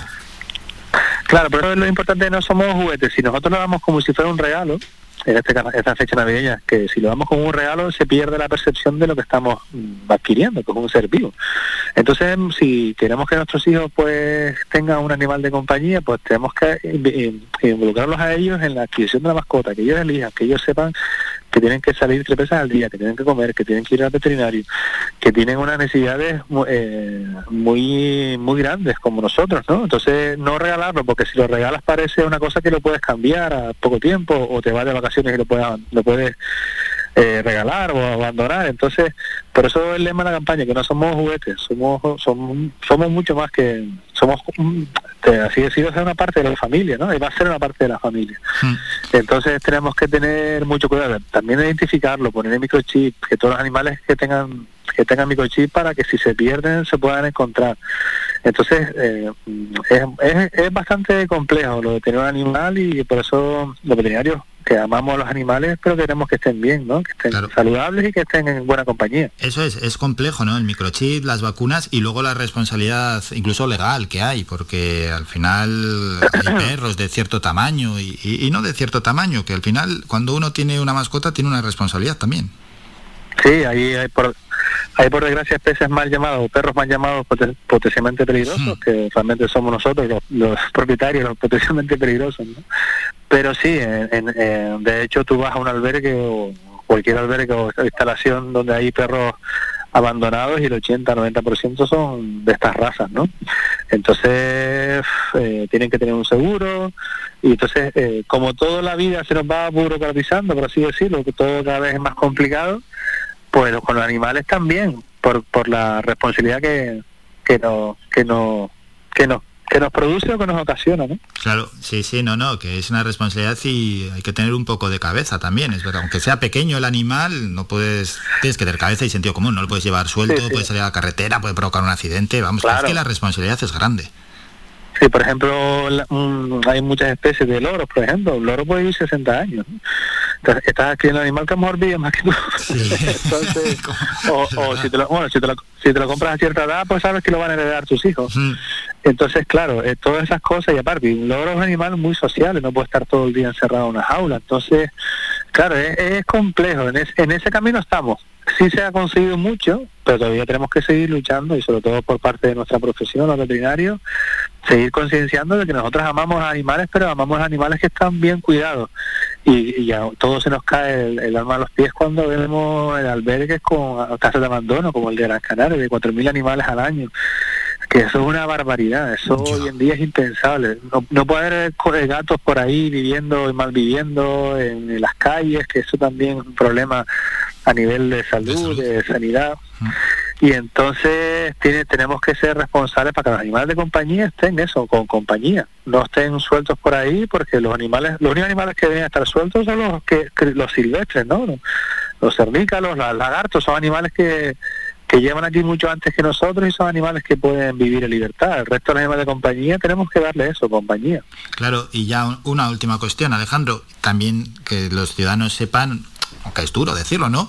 Que hay que estar preparado económicamente porque Claro. en algunos casos la situación se puede complicar y, y- y no es barato tampoco tener una mascota. Claro. Nosotros en nuestra sociedad, sobre todo las españolas que tenemos una salud pública impresionante, ¿no? No sabemos lo que cuesta una, un día de hospitalización o una cirugía. Son miles de euros que cuestan. Lo que pasa es que no lo- como no lo pagamos no somos no, no lo percibimos.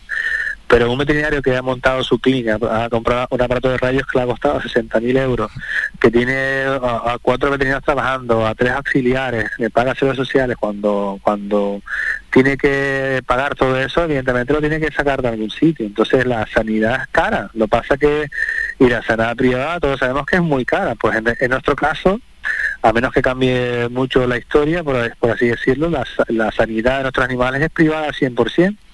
Y, y créanme que los veterinarios cada vez ponemos más facilidades, podemos financi- se pueden financiar los pagos, incluso muchas veces con la protectora se hacen unos pagos más baratos para que puedan esterilizar más animales. Entonces los veterinarios tenemos que también eh, a- eh, poner en valor nuestra profesión, que, que tenemos que pagar muchísimas facturas a final de mes y la, y la gente que sepa que mm, cuando cada vez que va al médico, cada vez que va al centro de salud, eh, eso cuesta dinero, lo que pasa es que no se paga, porque los animales hay que pagarlo y, y- y los profesionales tienen que, tienen que vivir dignamente de, de nuestra profesión. Entonces, eh, una cirugía de un, de un trauma que puede ser algo que puede pasarnos a todos puede costar entre mil y dos mil euros que es bastante dinero no pero claro pero es que vale eso no es una cosa que, nosotros pongamos a nuestro antojo ¿no? Así es, así es, y además con ese mensaje nos quedamos y ha quedado muy claro y se ha trasladado a todos los oyentes. El Colegio de Veterinarios de Las Palmas, que lanza una campaña para la adquisición responsable de mascotas y en este plan navideño lleva como lemano Somos un juguete, adquiéreme con responsabilidad. Y hemos hablado con el presidente del colegio, Alejandro Suárez. Alejandro, muchísimas gracias por estos minutos, un saludo. Gracias a ustedes, muy amable, gracias. Faikan, red de emisoras. Somos gente, somos radio. Un minuto a publicidad y volvemos para hablar con Octavio Arbeláez, es codirector de mapas del mercado de las artes performativas del Atlántico Sur.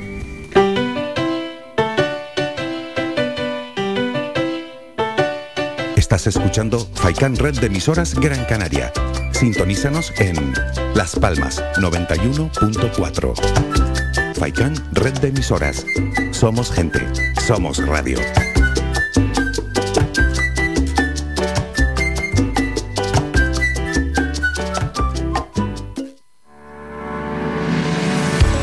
Para cuidar de tu salud y de tu bienestar, elige Ortopedia Mejorando Telde. Realizamos estudio biomecánico de la pisada, plantillas ortopédicas y deportivas, fisioterapia, rehabilitación de suelo pélvico, alquiler de sillas, grúas, andadores y camas, asesoramiento en tienda de todo tipo de productos ortopédicos, prótesis y órtesis. Tenemos taller propio y servicio de transporte. Estamos en la calle Pitágoras número 16, El Calero, Telde, frente al Centro de Salud del Calero, abiertos de lunes a viernes de 8 y media de la mañana a 8 de la tarde sin cerrar al mediodía. Contáctanos en los teléfonos 928 09 3098 y 618 24 24 92 y visita nuestra página web mejorandoortopedia.com. Ven a conocernos y con el código Mejorando tendrás un 20% de descuento en todos nuestros servicios.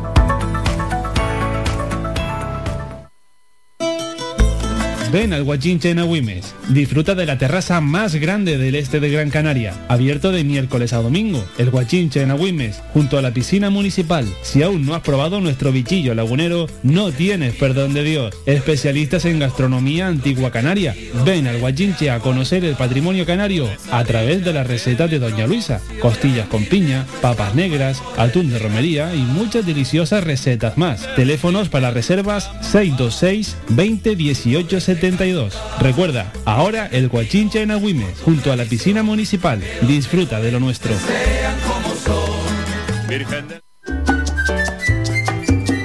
El mejor regalo que te podemos ofrecer en tu red de emisoras Faikan es mucha música, porque es el mejor relax que te ofrecemos durante el día.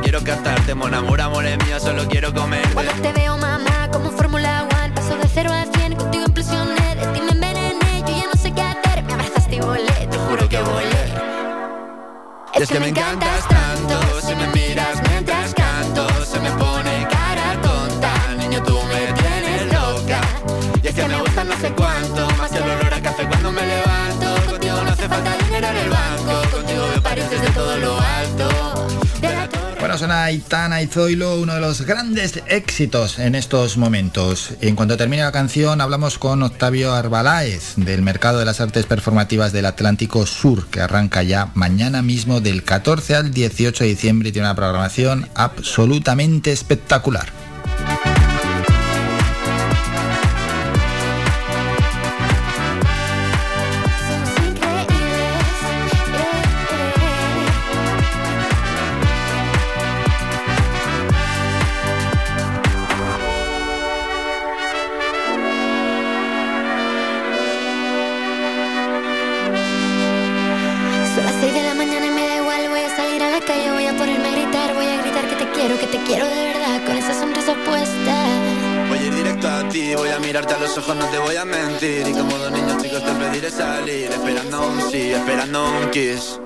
Es que me encantas tanto. Si me miras mientras canto Se me pone cara tonta Niña, tú me tienes loca.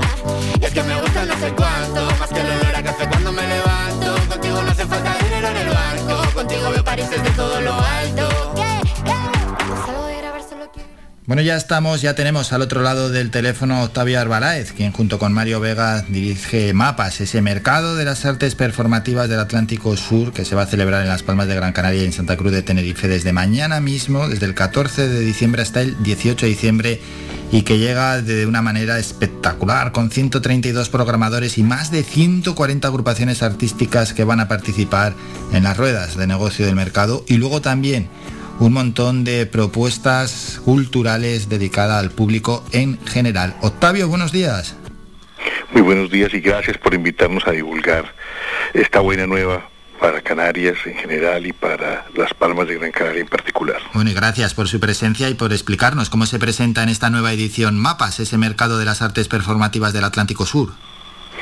Pues tenemos mucha ilusión porque es una especie de reencuentro con la vida. Es decir, tenemos una primera parte que es muy emocional, que es volvernos a encontrar la comunidad artística tricontinental eh, de la gente de las artes escénicas y de la música en un tiempo y en un espacio de encuentro tan amable como, como es eh, el espacio canario. Y desde esa perspectiva es una, una primera muy buena expectativa, muy positiva y que nos causa alegría. Y la segunda, desde luego, es reactivar un sector que ha sido muy golpeado, sobre todo desde el punto de vista económico, y apostar desde la perspectiva de mercado por la reactivación de un sector que, como decía antes, está muy, muy, muy golpeado y que necesita urgentemente volver a activarse y forzosamente encontrar en, en, la circulación de sus espectáculos la posibilidad de, sos, de, sostenibilidad de las organizaciones culturales. Y ahí van a entrar en juego los programadores y las agrupaciones artísticas. Exactamente, entonces tenemos un número importante que desde luego, pues eh, con estas curvas de ascenso y descenso de la situación COVID, pues eh, obviamente pudimos tener mucha más gente y una convocatoria más grande, pero las circunstancias pues nos han limitado un poco, pero creo que son buenos números y creo que son muy importantes y debemos resaltar que hemos logrado una participación muy, muy relevante de la escena canaria, tanto en las artes escénicas como en la música. Casi el 50% de nuestra programación es eh, de, de talento y creatividad canaria. ¿Y cómo se benefician los programadores y también estas agrupaciones artísticas eh, participando en mapas en este mercado de las artes performativas del Atlántico Sur 2021? Lo más importante es que en un mismo espacio de encuentro eh, pueden acceder a una oferta múltiple de muchos países y, eh, poder convivir y negociar directamente, es decir, sentarse frente a frente artistas, promotores, espectadores y en general toda una comunidad creativa que encuentra en mapas una perspectiva de encuentro y de negocios. Entonces esto es muy importante porque no solo tiene la dimensión cultural tradicional de un festival, al cual invitamos a toda la comunidad canaria, sino también a, a una perspectiva de establecer relaciones comerciales o de intercambio cultural y desde luego a generar procesos de circulación por eh, el mundo entero. Hmm, Esas ruedas de negocio, ¿verdad? Que tan tan afectada está por la pandemia, aunque sí que bien es cierto que ya la rueda está rodando. Exactamente, tenemos ya el montaje listo y los y ya comenzaron a llegar los programadores. Eh, se, ha visto, se ha visto evidentemente afectada algunos, eh, por ejemplo, espectáculos sudafricanos y programadores marroquíes dejaron de venir, algunos programadores africanos importantes también. Entonces, pues sí hubo una afectación, pero eh, de todas maneras creemos que en este momento y para la coyuntura tener las dimensiones y eh, el tamaño y el volumen de, de personas y de invitados que aceptaron venir es un logro muy importante y muy singular y que tiene que ver con el atractivo que tienen las Islas Canarias en el contexto eh, nacional e internacional. Hmm, Tantos y tantos programadores, bueno, 132, ni más ni menos. Las agrupaciones artísticas, ¿no? Artistas, los grupos, las compañías, etcétera, mm, ¿qué se sustentan más? ¿De los programadores de ámbito público, de la administración, o de los, eh, en este caso, de, de los programadores ya privados?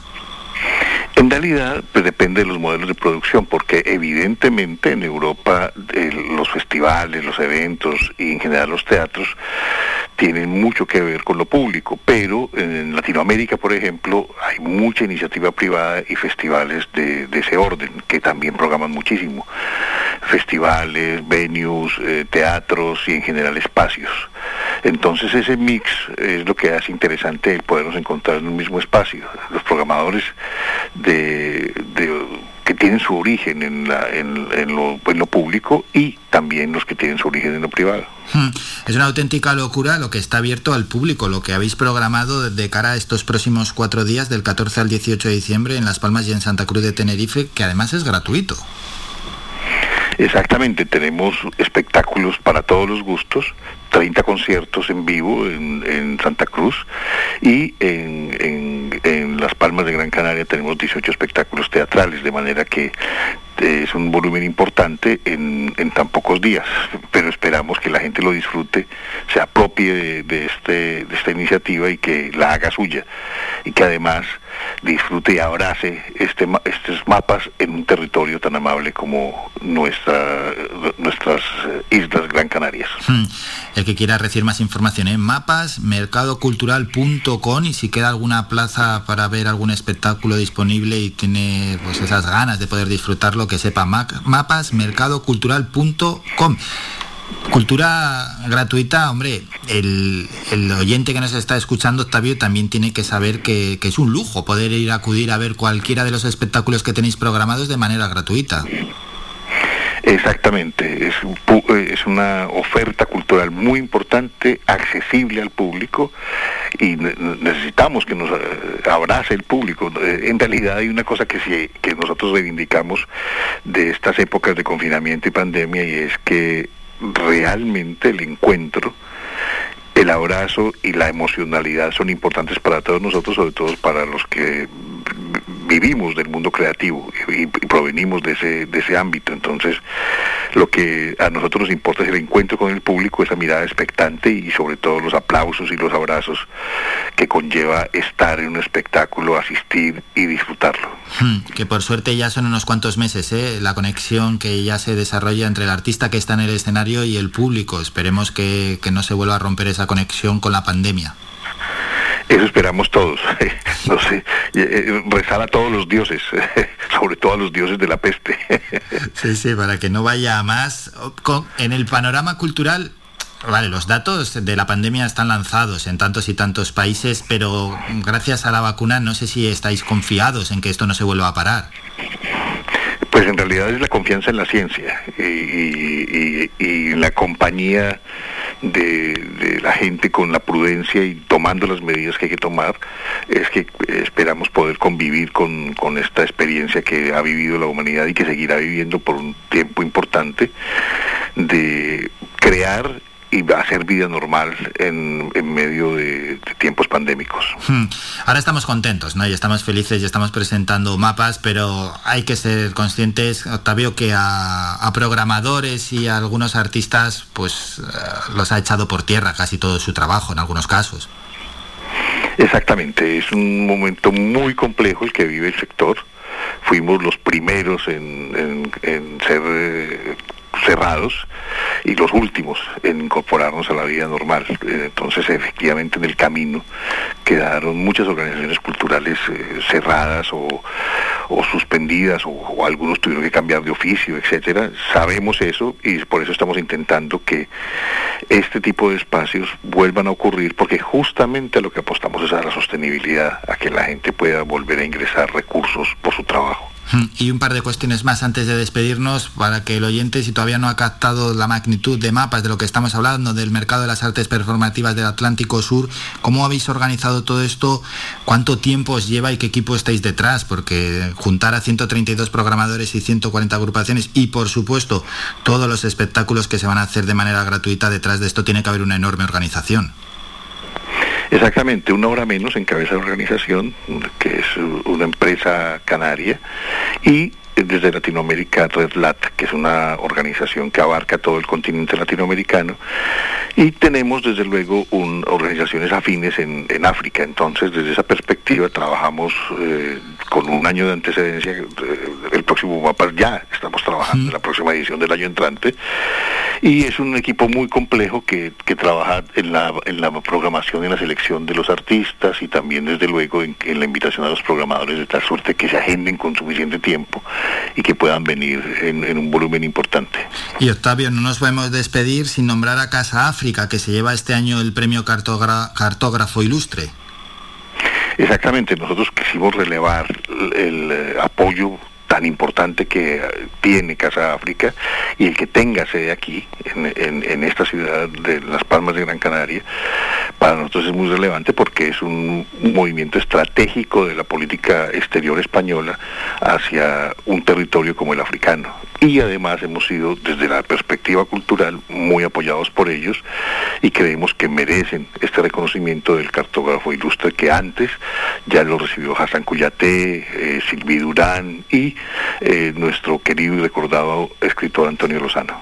Enhorabuena para Casa África por este reconocimiento y recordamos a todos aquellos que quieran seguir informándose mapasmercadocultural.com. Ahí tienen toda la información del mercado de las artes performativas del Atlántico Sur y si queda algún espacio, algún hueco para poder acudir a alguna de las actividades programadas, que aprovechen y que lo disfruten. Hemos hablado con uno de sus codirectores, Octavio Arbalaez. Octavio, muchísimas gracias por estos minutos y a disfrutar de mapas. Que salga todo bien. Un saludo.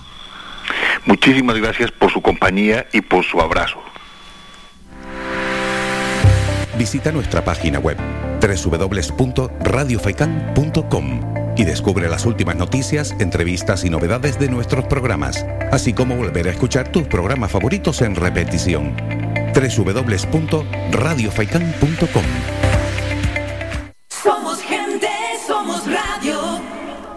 os recuerdo, soy muy pesado, pero lo de mapas es brutal. Por cierto, yo antes lo he dicho, ya he reservado un espacio para ir al Pérez Galdós para ver un espectáculo que será yo creo que va a ser brillante, como todos los que están programados. ¿eh? Si queda algún hueco, apunten mapas, mercadocultural.com y encima son gratis. No sé si lo valoramos en su justa medida.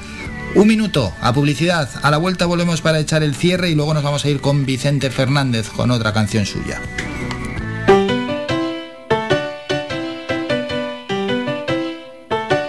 Estás escuchando Faikan Red de emisoras Gran Canaria. Sintonízanos en Las Palmas 91.4. Faikan Red de emisoras. Somos gente. Somos radio.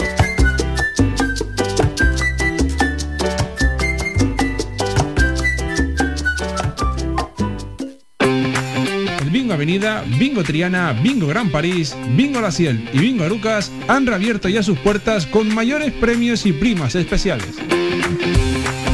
Vuelven con medidas de seguridad e higiene contra el COVID-19. Disponemos de aparcamiento vigilado y servicio de cafetería para nuestros clientes. Vende Belingo y prueba suerte. Te esperamos. Juega de forma responsable. El abuso puede provocar ludopatía. Prohibido a menores de 18 años. Llega a Viveros El Rosal la magia de la Navidad. Contamos con una gran superficie donde encontrarás todo lo relacionado con la jardinería. Plantas naturales de interior y exterior, frutales, centros de plantas, centros de flores, además de artículos de regalo, pascuas, abetos navideños, decoración navideña. Vive la Navidad con nosotros. Nos encontramos en Montaña Los Veles, a Huimes. Abrimos de lunes a sábado de 8 de la mañana a 8 de la tarde y los domingos del mes de diciembre de 9 de la mañana a 2 del mediodía. Teléfono 928 78 14 61. Viveros El Rosal te desea felices fiestas.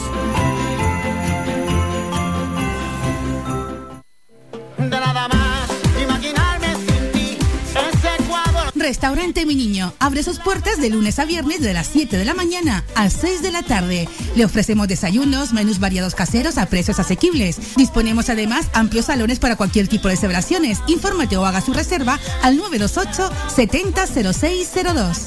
Restaurante Mi Niño. Visítanos, estamos en la calle Los Peregrinos, Polino Industrial, El Gora Telde. Parking gratuito y fácil conexión con la autopista Gran Canaria 1. Te esperamos en el restaurante Mi Niño.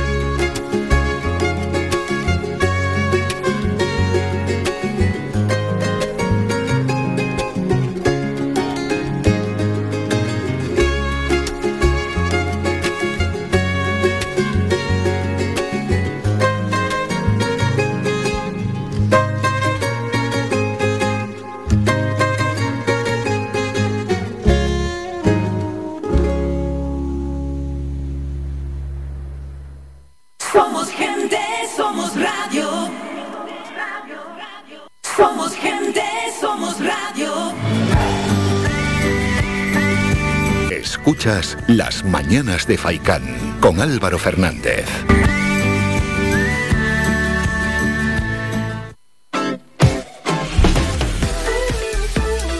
Vamos a echar el cierre, ojo a los futboleros que ya tenemos los emparejamientos de la Liga de Campeones. Antes, agencias locales confinan los llanos El Paso y Tazacorte por calidad del aire extremadamente desfavorable. Detenido por robar a su suegra todos sus ahorros mientras estaba de viaje. Vaya, vaya, vaya. Bajan hasta tres los terremotos localizados en La Palma durante la medianoche, ninguno sentido. Y Canarias emite bonos de oferta pública que alcanzan una oferta de 500 millones de euros. Más asuntos, la familia de Canet en Barcelona acusa al consejero catalán de Educación de azuzar sentimientos de odio. Llega a España la primera remesa de vacunas contra la COVID-19 para niños de entre 5 y 11 años. La Fiscalía Suiza cierra la causa en la que investigaba la donación de 65 millones de Juan Carlos I a Corina Larsen. Podemos e Izquierda Unida denuncian al Consejo de Europa a sindicatos policiales y partidos contrarios a reformar la ley Mordaza. Octavos de la Liga de Campeones.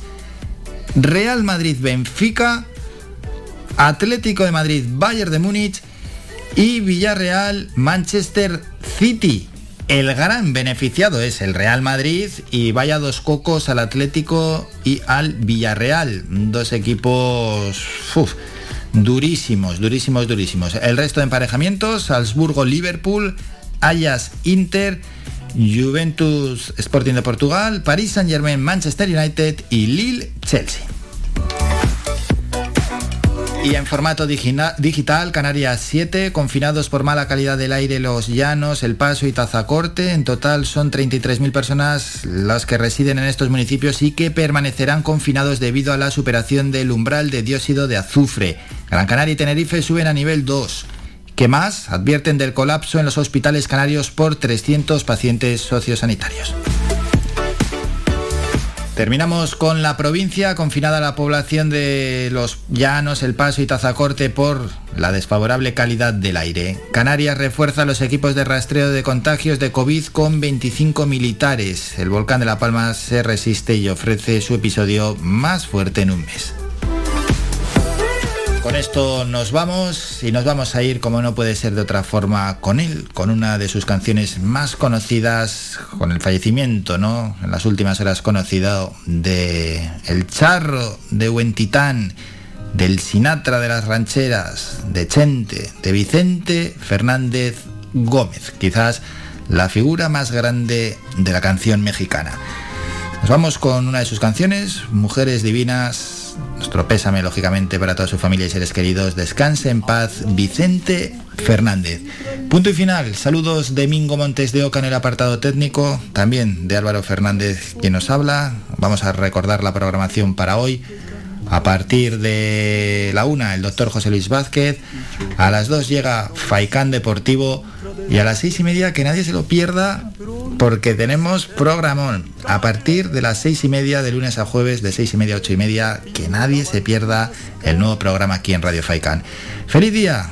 Un saludo de Mingo y de Álvaro. Hasta mañana. Adiós, adiós. Que no hable mi presencia de las damas. Le dije que hablamos de lo mal que nos pagaron. Que si alguien opinaba diferente, sería porque jamás lo traicionaron. Que si alguien opinaba diferente, sería porque jamás lo traicionaron.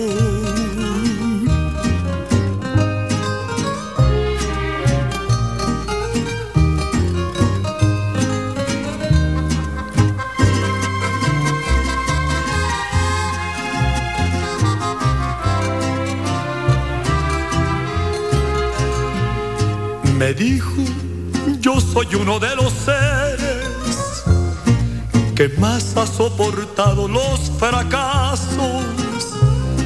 Y siempre me dejaron las mujeres llorando y con el alma hecha pedazos. Mas nunca les reprocho mis heridas, se tiene que sufrir cuando se ama las horas más hermosas de mi vida las he pasado al lado de una dama. Pudiéramos morir en las cantinas y nunca lograríamos olvidarlas. Mujeres, oh mujeres tan divinas, no queda otro camino que adorarlas mujeres, oh mujeres tan divinas, no queda otro camino que adorarlas.